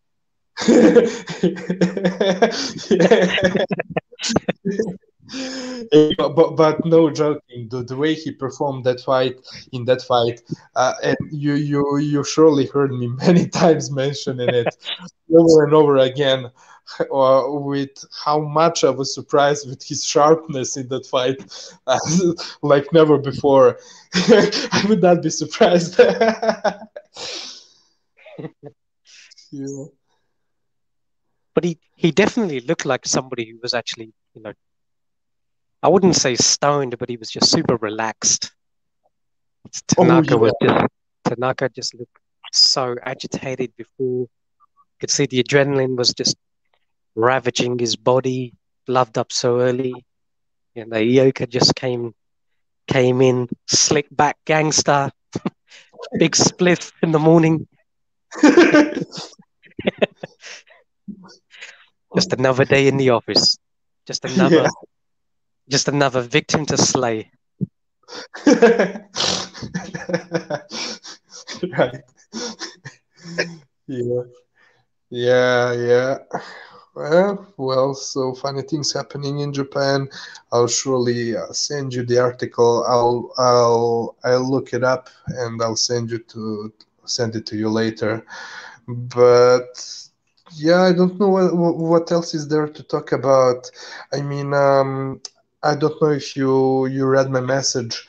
I'm not sure if I will be available tomorrow. Maybe, maybe not, but I don't think so. So, so in terms of the, so you mean in terms of the the fights from the UK today, I believe, and yeah. the United States. Right, right. Um, That's those two cards. Who do we have? Um, on um, on the zone, we have uh, Chris Eubank Jr. fighting Morrison. Uh, the return of Dmitry Bivol, but he's fighting Craig Craig Richards. Okay. And a disappointing opponent, but yeah, Katie Taylor versus uh, Jonas. and uh, the main event oh. Chisora See, the, see, the Katie Taylor fight could be could be a competitive fight, Mhm. but Katie Taylor just consumes me with. For me, is I, I can't I can't watch Katie Taylor fight because that that people may revere her as one of the greatest, but I, I think she's just one of the most overrated fighters I think I've ever seen, man or woman. Horrible. Yeah, uh, from from what I saw, yeah, go on. And with so much protection and insulation from Matchroom and Sky Sports, give decisions. I can't watch the. I hope Nat- Natasha Jonas knocks her out. Yeah, look, I'm not really following the, the women's boxing, but I share your sentiments. I fucking hope uh, Natasha Jonas would uh, would win, and uh, on top of that, beat her up, because uh, I remember that fight, that rematch between her and uh, I think it was a Nor- Norwegian girl that she fought uh, on the undercard of uh, Whyte uh, Povetkin one. Man, that was a disgusting, dis- disgusting decision, man. And I heard the same thing about the first fight. And Delfine uh, I- that- that's from Belgium. Belgium, yeah, thank you. And I remember you, you know, uh, saying things uh, about about that rematch, about how it was made, uh, her opponent being being brought up for for that rematch in uh, while being in a very difficult, tough situation. Um, yeah, I mean, fuck, fuck Eddie Hearn, fuck Katie Taylor. Uh, I mean, I don't know. I'm not. Oh, the, the, the main event between Chisora and uh, the Joseph the Matt Lab Parker. I mean, the what what is he selling? The amphetamines, crystal meth. it. Uh, I'm I'm not really interested into this fight, but yeah, I guess Yeah. I will watch it for sure. Exactly, don't man. what Joseph. Josie Parker is had showed so much promise when he was an amateur fighter. When I was watching him back then, official, his ability, just his combination punching and his body punching, I was very high on him, thinking, "Wow, that that that sort of impetus into the heavyweight ranks would be would be so good to watch when you." And he has an excellent chin. We know that he's been knocked down, but he's got up and he's actually fought and won the latter half of the fight with with Dillian Whyte. So he he has a very good arsenal of tools that he can rely on both offensively and defensively, but just doesn't put it together. Um, too many, too many crazy drugs binges with with his best friend Tyson, and now, you know, out of the ring, he thinks he's Frank Sinatra with singing and dancing and shit. So, Yeah. and against, you know, D- Del Boy Chisora, the only guy who can just repeatedly get pay per views after loss after loss. Man, this, Yes, this you know. fight, this fight isn't? You know, I mean, Eddie Hearn just loves to financially rape the UK public. I feel sorry for all those guys having to having to just keep paying, keep keep paying exorbitant amounts, especially at a time in which uh, uh, just look at the retail price index in the UK and around the world, and the price of raw materials and everything else, and everything increased skyrocketing, and we're getting two pay-per-views in parallel between the UK and the United States, where none of the fighters are pay-per-view fighters. They're not pay-per-view fights. You've got Chris Arreola, a 40-year-old, on the pay-per-view. And let's let's be clear, the only reason why Arreola is fighting because it's against his natural wishes of retirement is because he owes a, a financial debt to Al Haymon in lieu of the the, the, the contract he signed. So many Haymon fighters, Broner, for example, as well, a lot of them Mhm. owe Al Haymon money. That's the only reason why Arreola is on this pay per view. Yeah, man, And- it's And Andy Ruiz, he's a he's a he's a fat Mexican motherfucker. He betrayed he betrayed the tu- the trust of all of the the people and the people that traveled to Saudi Arabia with his opaque lying, lack of discipline. It happens, you know. what I mean, if you got 20 million just out of the blue, you know, he went on his he went on his spending rampage and his binge rampage and ill discipline. The same old story we see it in boxing over and over again. Charles Martin, his predecessor in that sense. Then yeah, they have a then they have a, a moment where they thinking it's about redemption, whatever. Um, your trainer actually sheds light on exactly what happened. Um, you know, you start criticizing your trainer for telling the truth. And now you're a you're a so-called changed man because you're with a new trainer, you've cut a little bit of weight. Who gives a flying fuck about Andy Ruiz? Fuck this this horrible card, you know. Horrible card in the UK as well, the main event. Ah, man. So yeah, it- it- it- so fuck it, man. Good job, no, good job. You're busy tomorrow because I w- I wouldn't be in the mood to do a show. yeah. I, I mean, look, um, Andy Ruiz and Arreola. First of all, fucking pay per view. I'm I'm feeling bad for the people in the US. I mean, for, for for I'm not feeling bad for. In fact, not feeling bad at all for a retard that would pay that shit.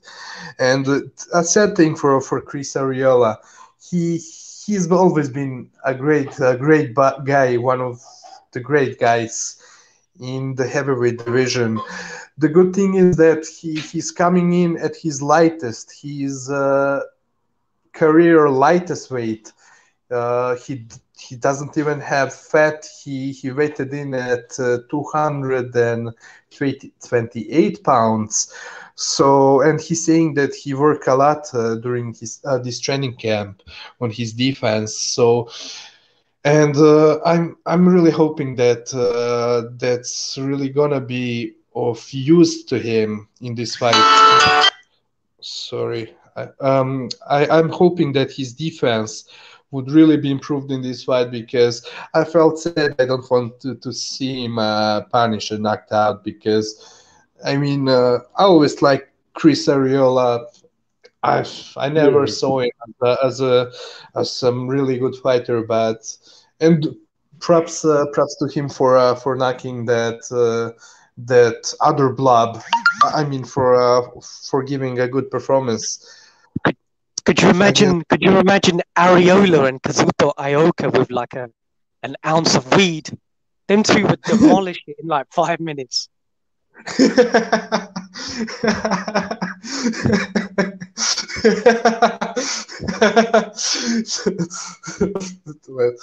Wait, oh, sorry.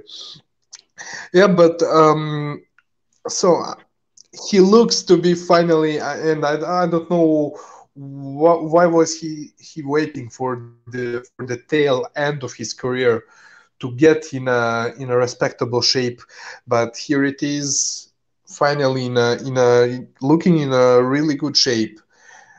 I'm just hoping that he doesn't get punished too much. Uh, Ruiz, at least, he he looks like um, well. After it looks like that after the first AJ fight, he started eating more.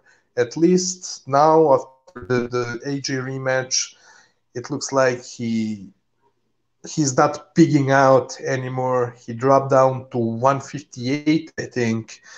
Uh, in fact, I, I don't recall what was his actual weight, but yeah, he, he does look lighter. He he lost uh, a lot of fat.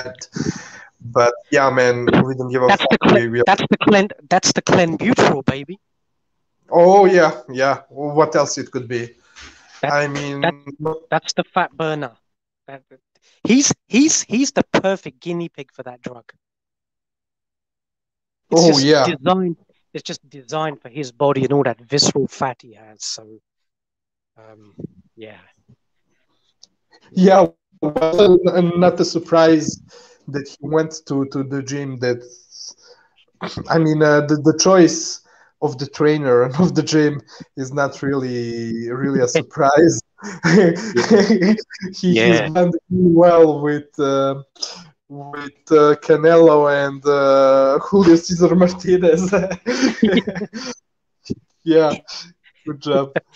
Yeah, Reynoso, he's going to be cooking those T-bone steaks.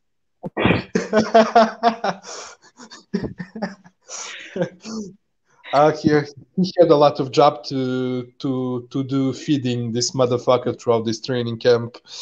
But uh, just to go back quickly to Chisora Parker, um, and I mean uh, to to to the whole Eddie Hearn situation, it looks like um, the contract between uh, Sky Sports and Matchroom ended. So um, Eddie Hearn and Matchroom are not gonna be on uh, Sky Sports anymore, except for uh, well for for the contracts that that AJ had with uh, with Sky Sports and maybe another fighter.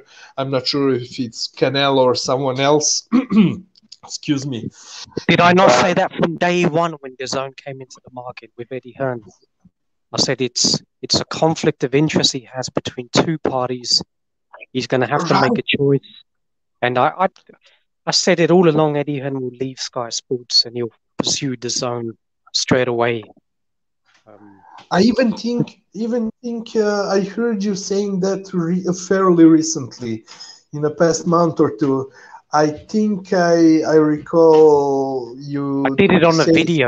I did it on the video a couple of years ago as well. I think from my channel, but oh, that yeah, was yeah. inevitable. That was in to me. It was inevitable. He was going to do that, and that's where Sky Sports made massive errors. They were they were supporting the DAZN proposition, and they were neglecting Sky Sports boxing and Adam uh, the officials at Sky Sports were complicit to that. Eddie Hearn was literally using all of the Sky Sports domestic fighters for international DAZN cards, and that's where I saw the problem being crystallized. And a lot of the UK domestic cards were suffering lack of competitive fights, all their best fighters just being saved for international excursions. What was going to happen? The UK boxing market was just going to become depressed calendar dates that were originally scheduled to happen were going to be cut, getting get reduced boxing content. So it's inevitable. It came down to this crossroads and this threshold. And now Eddie Hearn realizing that Sky Sports, not only are they using losing global subscribers because international rights are being bought up by much larger corporations who are coming into the market, we're getting if you you know amazon is beginning to buy a lot of packages and i'm hearing that their coverage of even domestic football over there is so damn good. And they've got the market capitalization just to take sky and rupert murdoch etc out of the water. Ain't going to be a problem for them. But their budgets are, be, are reducing. They're losing a lot of a hell of a lot of content that that went from beat that went from sky sports to bt and, and being divided, uh, you know, between it, it, depends on the it depends on the Deregulation Act in the UK. Now they don't really like monopolies too much, so they'll try and divide it between different companies. They don't really like these monopolies, so but ultimately it comes down to the size of the bid and football. They tend to bid in the billions, so it's it's a lot of money, so they're not going to wrangle too much. But but DAZN's mistake, and it was always a mistake, was that what they're doing now is that I, I think they're going to begin to cut down, cut, pull away from the United States. They're going to tend to focus a lot more in Europe and, and, and Asia, where their largest revenue streams are. DAZN should have really have come into the UK before the United States, but we all know that the, yeah. the state just seems to. It's just the the romantic area. It's the so-called home of boxing it always has been to a certain extent. So that's the market everybody wants to wants to target. But the United States is finished as a country. I've been saying it for so long. They they've if you could just break down that country, that all of their figures that they've been published for the last 35, 40 years are all literally lies. It's just growth rates, inflation rates, whatever. They, that's not. It's a it's a discussion for another channel. But as an economist, I can tell you that all of the indices that they actually use to to to project all of their economic data is actually false, and I'll do that in another sense. So, the, and boxing is a niche sport as well. Over it's been reducing so so. It's it's a dead market for me. It's a dead country. It's a dead market. So um, so Eddie Hearn now with his endeavors with with DAZN and they're restructuring as well. We'll see what happens, but um, I'm not surprised, and it's a good thing as well. If if if Sky can now start doing, if they want to, that is, if they want to actually go into direct competition with DAZN, and they can now have a position where nobody has an exclusivity with with Sky, and that was always their problem. One, Eddie Hearn is the only promoter. If any other promoter wants to come on, they have to negotiate directly with Eddie Hearn, not even with Sky Sports directly. So he was always the intermediary as well as the exclusive promoter. So now, so now, if they're opening up and they're able to take, that is, if they're still interested in boxing, which I, I'm, I'm not sure about, but it does generate a lot of money. You know, the UK boxing fans are extremely passionate, so I don't see why th- they should just forsake it and, and, and jettison boxing as a whole. But if they're able to, you know, MTK Global are doing some good things. There are a lot of good independent promoters. They can try and help promote. They can go back and do what Box Nation was buying, buying rights of international fights, try and put them on. But the time difference tends to kill kill their market for that. It's you, you know no, I don't know how many people can keep staying up at four o'clock in the morning. It's it's already getting it's already yeah. difficult. Yeah, it's already difficult on the Saturday evening prime time TV with the number of channels available. So it's it's a hard nut to crack, but for boxing fans, you know, why not, man? Why just just leave it as an open platform and just just just buy and sell whatever fights you can from. I don't care if it's even small promoters, whatever. I don't mind that at all. You know, amateur boxing, go back to that. You know, BT was doing. That's why I've always loved the BT Sports because they've always shown so much amateur boxing over the years, which I've, which I always watch the World Championships, etc. You know, um, I don't know, man, but yeah. Yeah, and uh, the I mean, there's a, even a possibility that they they may start working with uh, with um, well, what's uh, what's the guy's name? Uh, the other promoter, uh, Frank Warren. I, am not sure because he's uh, he's doing some moves right now. It's been reported that he linked up with uh, I don't remember who but apparently he's getting some financial injection. But the thing is, uh, I thought that he's showing his fights on BT. So I don't know. I don't really understand the situation. I don't know what's happening, but uh, yeah, I mean, at least a good thing that uh, that he's moving moving all those fighters. Uh, you know, freeing freeing the room. You know, and uh, um, another topic. I mean, it's not worth uh, saying much about it, as uh, we as a channel we are not uh, really about uh, the, the, the, drama and all the bullshit stories. The we, we are not the TMZ of boxing here, but apparently that Pacquiao was supposed supposed to fight, uh, supposed to be in the negotiations with with this fighter from Top Rank, which I I wanted to. I was about to make an episode on. I was about to to make a breakdown episode on uh, how how to beat him, Southpaw versus Southpaw. But apparently, many many Pacquiao signed the deal. Uh, Crawford didn't sign his deal. And uh, after that, it came out also that uh, apparently the the Arab Emirates, um, the investors were not able to to come in with money. But even before uh, before that money situation, the money problem, uh, Pacquiao had no problem signing the fight, but Crawford for some reason refused to do so. So I don't know. The, the rumors is uh, the rumor is uh, he he's gonna end up fighting that uh, that guy uh, Josesito Lopez, who's not a terrible fighter, but man, I just wanted to say fuck these welterweights. They're clowns.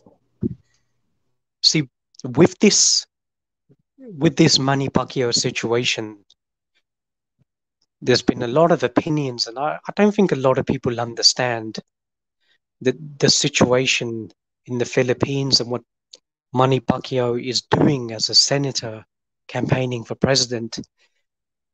Philippines is going through not only a lot of you know restructuring and foreign direct investment coming in, but they're simultaneously fighting ISIS. They've been the government, the the, the president Rodrigo has actually been reaching out to China and Huawei, their massive sort of Apple equivalent corporation, to try and come into the Philippines to develop develop what they call sort of new technological cities, which have which incorporate surveillance, etc. And they're also very interested in in FDI investment from from the Middle East to sustain the development. So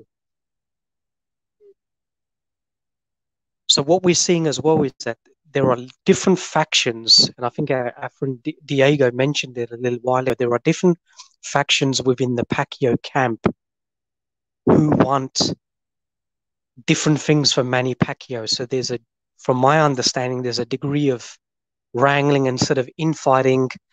You've got Manny Pacquiao's own manager, trainer, um, they're looking for one fighter, and then there's a this rumor has it that that the investors are looking for who are building a stadium. They're looking for a fight against somebody else. So very hard to gauge what is going on. And with a contract situation, when you you know when when you don't have the original source documents in front of you, it's very hard. Um, we're not really into this whole sort of speculation. You've got different different uh, media professionals who have a vested interest in different fighters and they have a, a, different path that they take. Some of them are not independent or impartial. Very hard, very hard to know what what exactly is going on. But if you know anything about Manny Pacquiao and his and his career and the level of competition and order that he's achieved, it's, it's kind of hard, kind of hard to criticizing that he's that he's ducking or he's procrastinating or or whether the the source of funds is what the, the Pacquiao detractors are moaning about that there's been no verif- verification of originator funds but I kind of I kind of find that very hard to believe as well. So according to the sources you know Manny has has has signed an agreement whether it's an executed or unexecuted whether it's a draft or whether it's actually a legally binding contract. Hard to know. They they have the documents, so there's no reason why they can't shed further light on, on onto what it is, or even even release it into the public domain. But the split that, from my understanding, what that that Pacquiao and and Crawford, I think it's like a four to one split, something like that. Forty million Pacquiao, ten million Crawford. If that is the reports, I I don't know I've not really been following the story. It's just listening to a little yes, bit of here and there, something like that. Yes, it is indeed 40 millions for Pacquiao and 10 millions for Crawford, which would be more than he ever gained in his career. Yeah, yeah and more than he he he he's deserving. Yeah, abs- yeah, absolutely. And uh, Pacquiao is is we know that he's also reticent about fighting in the United States. Las Vegas would be his only territory due to the the tax situation over in, in Vegas. But for somebody who's who's who's always had a well, he's had a you know problems with with his tax management situation, and he he obviously wants to reduce his tax burden as well. So it would make sense for him to actually fight in in in, in the Middle East as well, not only to pacify you know his his investors because he's thinking about the longevity of his country. So he's going to have more of a, a vested interest to listen to what those representatives from the from the UAE are, are trying to decree to him because ultimately he wants to carry on that business relationship once he gets it once he starts campaigning and he becomes the president because he's going to rely on FDI is, is crucial for the Philippines longevity going forward. And I think that's one of the reasons why I think Manny Pac he voluntarily relinquished his WBA Super Championship belt. I think that was a, uh, some sort of an amicable agreement he had with Al Haymon to say that look, belts really don't matter to me, although maybe I want to be a unified champion, something I haven't done before. But he could fight Spence anytime he wants for those unified belts. So having the WBO belt doesn't really matter. I think he said to Al Haymon, look, fine, I'll, I'll, I'll relinquish the belt. Or, or Ugas gets upgraded from his regular to a super, you know, the, the WBA never ordered the consolidations. He can't say Pacquiao's ducking anybody. Or you don't get, you don't release a belt and get, and, and get awarded a, a, champion in recess stage, and if you if you actually stripped off the belt, you don't get that recess state in which you can fight for the belt anytime you want. So I think it was an amicable agreement. Ugas gets the belt, gets upgraded. Spence can fight Ugas for the third belt, and at the, and in return, Al Haymon will agree to showcase and promote the Manny Pacquiao promotional fighters, and he's from from my understanding, he's he signed a hell of a lot of fighters from different jurisdictions, maybe one or two from Mexico and one from Africa as well. So there are a lot, and we're starting to see a lot of these fighters fighting all over the shop. Guy who fought Manny Rodriguez. We saw Jervin Ancajas back now. That's why he moved to the PBC as well from top rank. We're seeing uh, another oh, Manny Pacquiao fighter fighting and fighting um, um, uh, Inu- Naoya Inoue, but that's not obviously on the PBC. ESPN has obviously got the the larger budget, so he's going to have to fight on on there unless it went to a purse bids. I don't. I'm not sure if it did, but but there's a hell of a lot of fighters. And Manny's also thinking about continuity, the next generation. So his interests, his proclivities is not essentially on what he wants. It's what's best for his country in the sense that he once he once he takes over or becomes the president, and also what's next for Manny Pacquiao promotion. So kind of selfless, and it's the right thing to do. But a lot of people are just casting aspersions just on just on the isolated situation rather than understanding the sort of macroeconomic position of what's going on overall and what he's trying to do you know, both in terms of horizontal and lateral diversification of of the country and his own promotional company. Yeah, absolutely. And uh, yeah, it was. Uh, I, I uh, you you you you told me a couple of days ago the all about this that uh, you you you were talking right now about Pacquiao reaching an agreement with PBC and uh, uh, Al Haymon to basically give up his belt and uh, instead uh, concentrate on his future. I mean, uh, to his talents who are signed to him to be showcased on PBC shows in in the US and uh, that was something that I wasn't thinking of yet. Makes a lot of sense. It's it's such a great point, just like the one uh, you you mentioned on a couple of episodes ago when it comes to to that robbery. Uh, of uh, Emmanuel Rodriguez, who was supposed to to fight uh, Donnie Nietes. Oh, sorry, no Donnie Nietes, uh, Nonito Donaire. Yeah, so great, great points. Yeah, there's his fighters are starting to get a lot of a lot of political leverage, both from Haymon and I guess Haymon wants to pacify Manny to a certain extent, but we don't want to see that.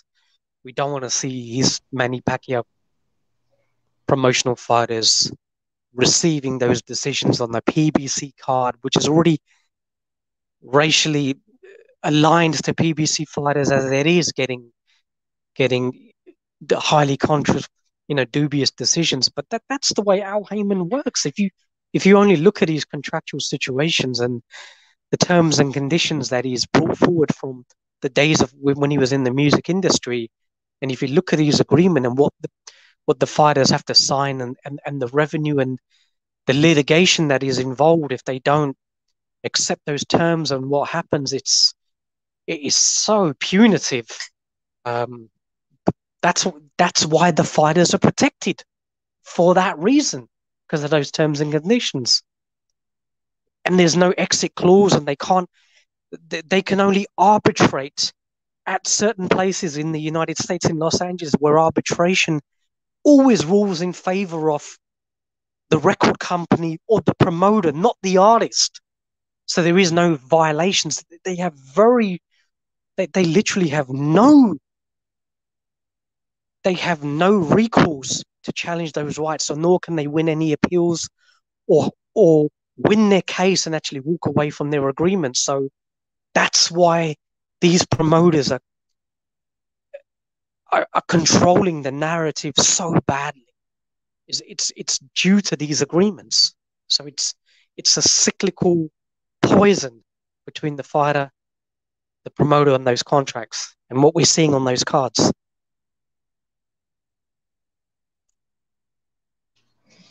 Well, yeah, well said. Okay, so I mean, is there is there anything any other topic that you want to discuss about? Is there anything on the Arreola Ruiz undercard? Mm, me... Yeah, yeah, you're right. Let me check it out. Andy Ruiz BoxRec. I, I think Andy, I think Andy Ruiz will get a. If I'm going to make a prediction in that fight, I think, I think Andy, Andy Ruiz will get a, will get a stoppage. They're literally rebranding, repackaging him. So Arreola is a 40 year old. He's gonna put he's gonna put him over. It's it's just about it's just about Arreola's debt repayment. So there's there's no future upside in him whatsoever. This is just. Yeah, yeah, yeah. Makes sense. Definitely. Advise um, the compensation being fifteen percent. That's just a repayment of that, and any all of the other monies that Haymon has lost on Arreola, whatever they'll they'll get. So I'd go for Ruiz. Arreola's tough, can take punches, but a forty year old now they'll probably give Ruiz a gift TKO in the between five and seven or something. I don't know. Who gives a fuck? Yeah, exactly. But I'm on the BoxRec event. Yeah. Uh, so yeah, there's okay. Uh, oh, oh, you got Fundora. Yeah, you got that. Yeah, yeah, yeah. And uh, okay, we we have uh, oh, in fact, I don't care about the Adrian Granados fight. Uh, Omar Figueroa Jr. versus Abel Ramos. Uh, Abel Ramos, I think he, he was the one who, who just fought uh, Ugas. Yeah, that's him. Yeah, uh, we have. He was, the, he was the one who knocked out Brian Perello, who beat should have beaten mm-hmm. Tony Harris, knocked him out in the yeah. last round. So against Figueroa, that's the ill-disciplined Figueroa, oh, yeah the guy who fought Tony DeMarco a number of years ago. I think it's that one. Okay, that that's that could be a Ramos is a uh, horribly one-dimensional fighter as well, man. But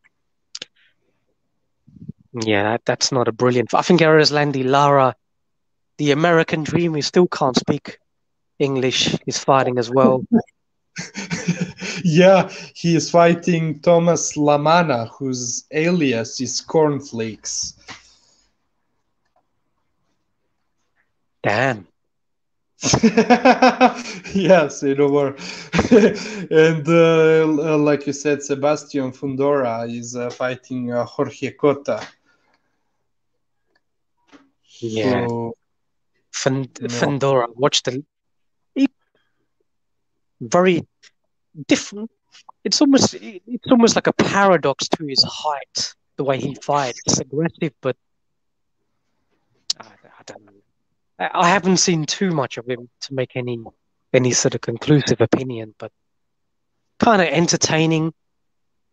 Yeah. Hey, you know, got a bit of power. I, I don't know about his technical style too much. I might watch that out of curiosity. So, yeah. All right. Yeah, me too. I'll watch it just to see how how well is he going to perform, but I haven't drawn any conclusion yet when it comes to to Fundora, because I only watched. I've only seen his uh, his last fight on uh, on the undercard of uh, Errol Spence versus uh, Danny Garcia. But yeah, that, that's it for uh, for this weekend. Fundora, I mean, fights at, Fundora fights at which weight? 154? Uh, I think so. I think so. Oh, and he's six feet to six, yeah. Some crazy height. Uh, uh, hold on, I'm back. Super welterweight, yeah, 154, and his height is uh, five foot, uh, six foot five and a half. Yeah, six six foot six with an uh, 80 reach, 80, 80 inches reach. How many? Man. 80.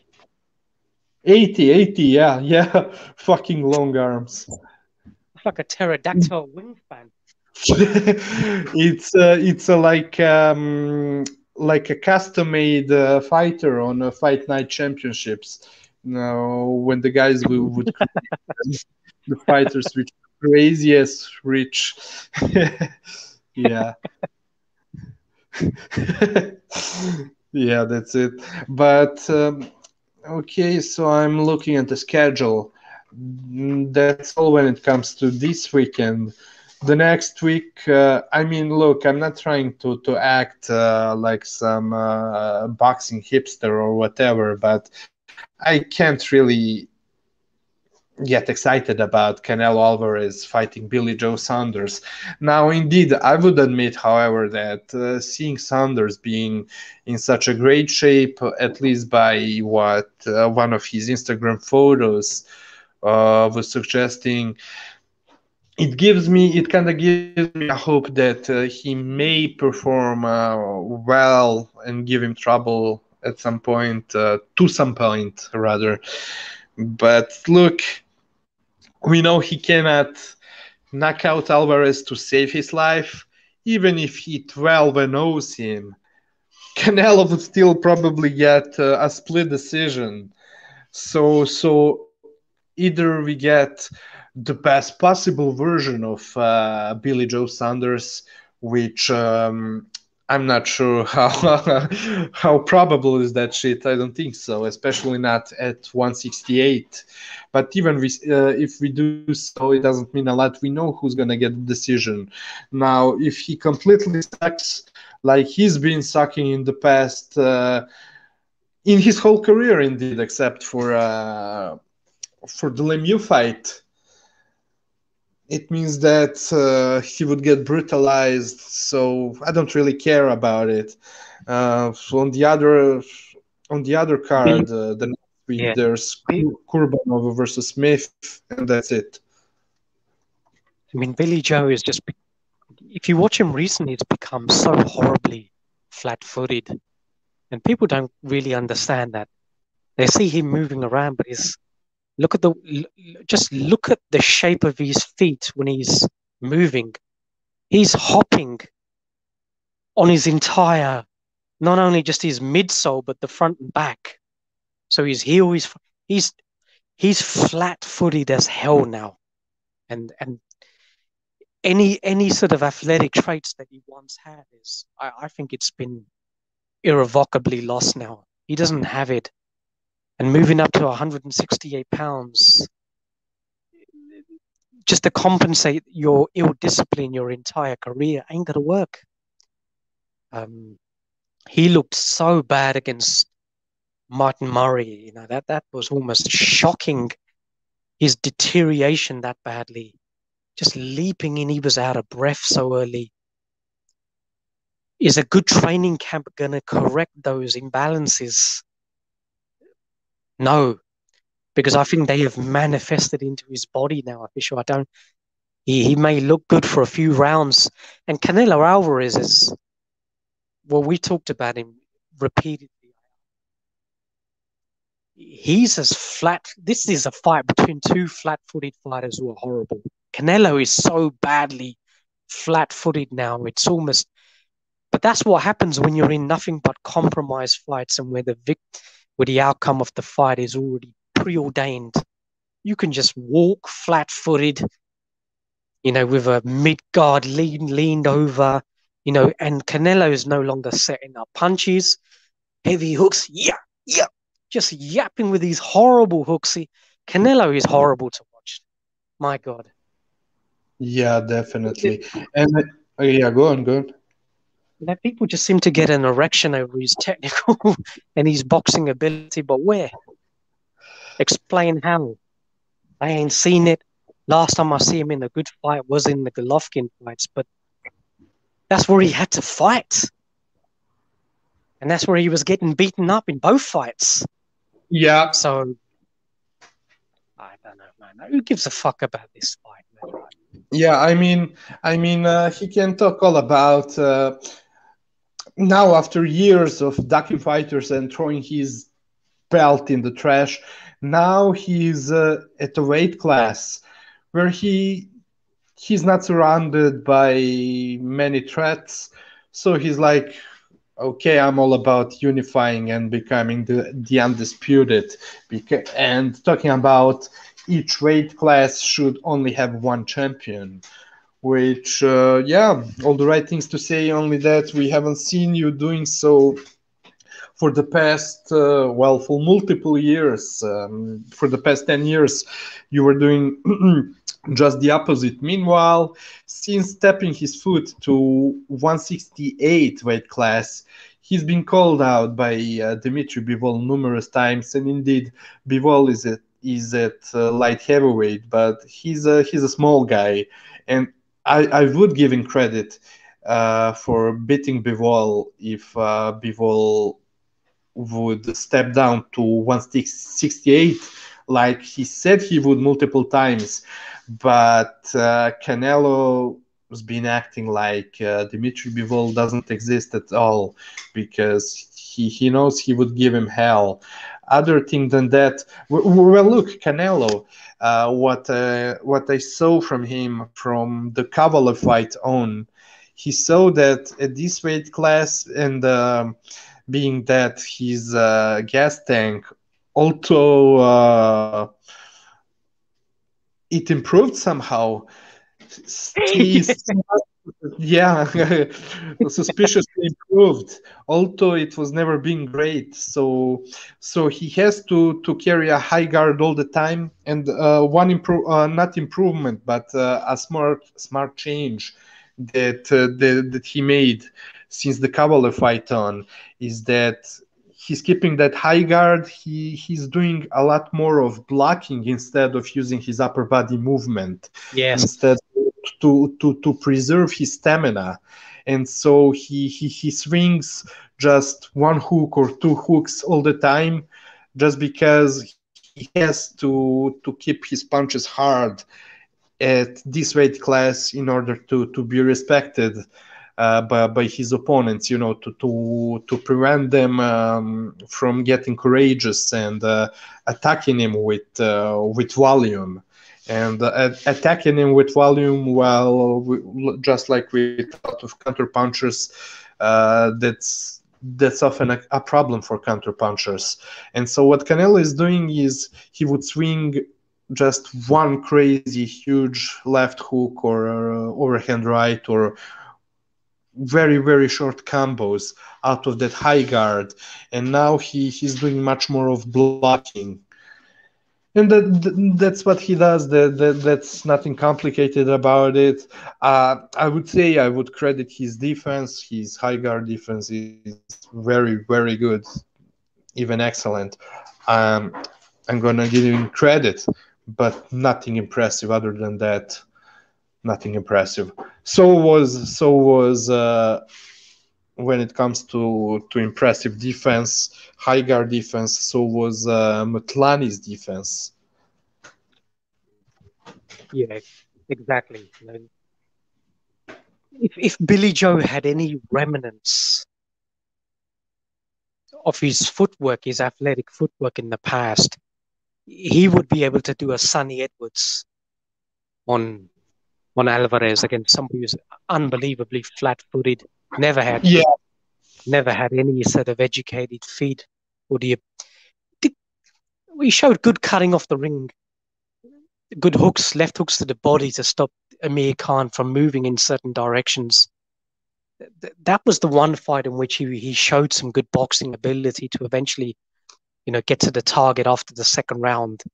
You know, Khan didn't win no four rounds. That's bullshit um, Alvarez actually showed very, very good educated patience in that fight. Uh, break him down, trap him, and then knock him out. That was that was actually impressive against somebody who you know was going to just keep moving because he never had he never had the firepower to trade in the middle of the ring. With Saunders, it's going to be a case that he will move early on, but eventually that that stamina cannot be corrected unless Billy Joe is on a significant amount of EPO and he's been taking it throughout his whole camp to boost yeah. his his stamina. So that that stamina is going to the, the natural balance of that his stamina now is going to come into equation after the fourth fifth round, and he's going to have to stand there and and literally trade, and that's that's where the fight will change. And and, and Saunders from what I saw, what Shafati Frisal was able to do to him when they were trading in those periods, it's going to be downhill from him from that point onwards. Yeah, I think so too, man. But yeah, yeah. Yeah, so that's it. Uh, I, I would guess my, my, my last thing, the last thing that I would like to say is uh, well i would like to remind people to to check uh, the gofundme link in the description that i'm also posting right now one one more time in the chat. Read the description why i read the description and who's needing the donations. So um yeah a lot of just like to acknowledge acknowledge the efforts of a lot of people who've done tremendous fundraising sure, over the last you know over the last sort of two weeks. It's been a lot of them you know bdas started it and rival boxing Talker did his marathon stream and d jefferson and speak in mind him and his him and the donut crew have done a lot of great fundraising as well yeah. over the past uh, nine ten days whatever else so you know, it's not easy doing. It's not easy doing these streams. It, life is difficult enough as it is, but when you're doing it constantly, and all of the people coming in and out, and you know, spreading the word and just keeping keeping the fundraising going, and it's amazing the way the boxing community have rallied. You know, to raise over fifteen thousand dollars. You know, that's you know even the LDBC contributing as well. You know. Oh yeah. So that that's nice. You know that, that that's that, that's what the boxing. That's the box that that should be the personification of the boxing community because it's unfortunately become an area where people are just people are airing their problems and it's it's almost become like a public like a public a public spectacle for everybody else to watch you know two people going at it and all of these you know nonsensical beefs and threats and whatever else. It's really become a toxic place, almost become like the be- become like a Twitter or a Facebook or whatever else. So that so it's nice when we have something that can reset that, can actually re- reflect something positive and showing that the communities can come together, you know, in one for a for a you know for a worthwhile cause against a you know a very very decent man who we've never met in person, but you from speaking with Gonzalo for a hell of a long time on the BDA it was like um, and, and speaking to him on other channels, you know, just you know, very very very nice guy, and he's got a he's got a beautiful son. I don't know if you saw some of the the videos official. He's just got those deep sort of inquisitive yeah. eyes where he's he's almost like downloading all of the information, and his brain is sort of uncoding, but he hasn't got the obviously the ability to sort of speak now, but just gives you the impression he knows exactly what's going on. yeah. but yeah, God yeah, man. Yeah, nothing but the best yeah, let, let's hope he can. All of the infections and the pneumonia can dissipate, and, and his poor wife as well. You know, uh, regards to her, has been there non-stop, sleeping on the floor, probably going through hell. So yeah, let's let's hope they can get some peace and happiness. You know, bring their son home, and you know, go back to some sort of tranquility and have a normal life raising their child, you know. So, yeah.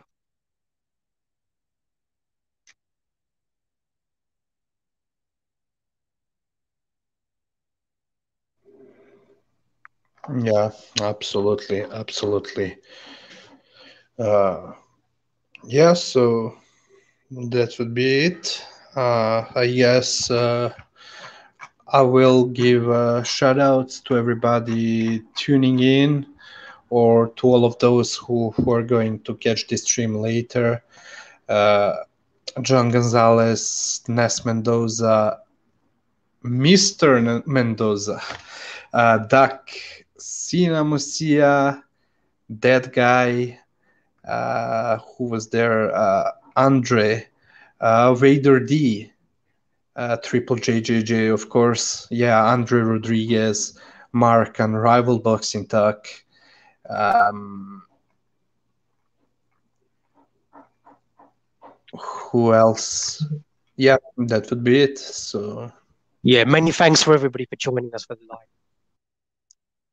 for the live YouTube stream of the show, and um, we'll be back when official has um, I don't know. We'll wait for official. He's he's obviously busy tomorrow. I I don't think I'm gonna be doing a a solo stream because the fights. I don't know. It's to be hard watching these cards from, from, from looking at the cards, but we'll see. Uh, we may be back Monday, Tuesday, something like that. I don't know. Yeah, I, I mean, there is a possibility that I'm gonna be available maybe maybe later uh, tomorrow night, maybe not at the time that we, we are usually starting our streams, but a bit later. I'm not sure, not sure about it. Anyways, we are not sure if uh, there, there, there's gonna be anything important to say about uh, the fights that are taking place tonight. Uh, so yeah, maybe we come back uh, another day. So Plus yeah, I have, to, I have, to, travel and I have to go to Berlin during the week. So mm-hmm. yeah, yeah. Anyways, you, you you know, guys, for sure when. Uh, when when there are some good fights that that we appreciate and like and topics that we like to discuss about we will be uh, we will come back with with an episode on it we will cover it um, but being that these fights tonight, uh, well, they're not very inspiring. I mean, we don't know. Maybe don't don't be surprised if we come come up with an episode uh, even tomorrow or some other day. Maybe not. You never know. But the the important fights and important topics are always gonna be uh, covered by this channel. Yeah. On that note, we bid you all Sayonara.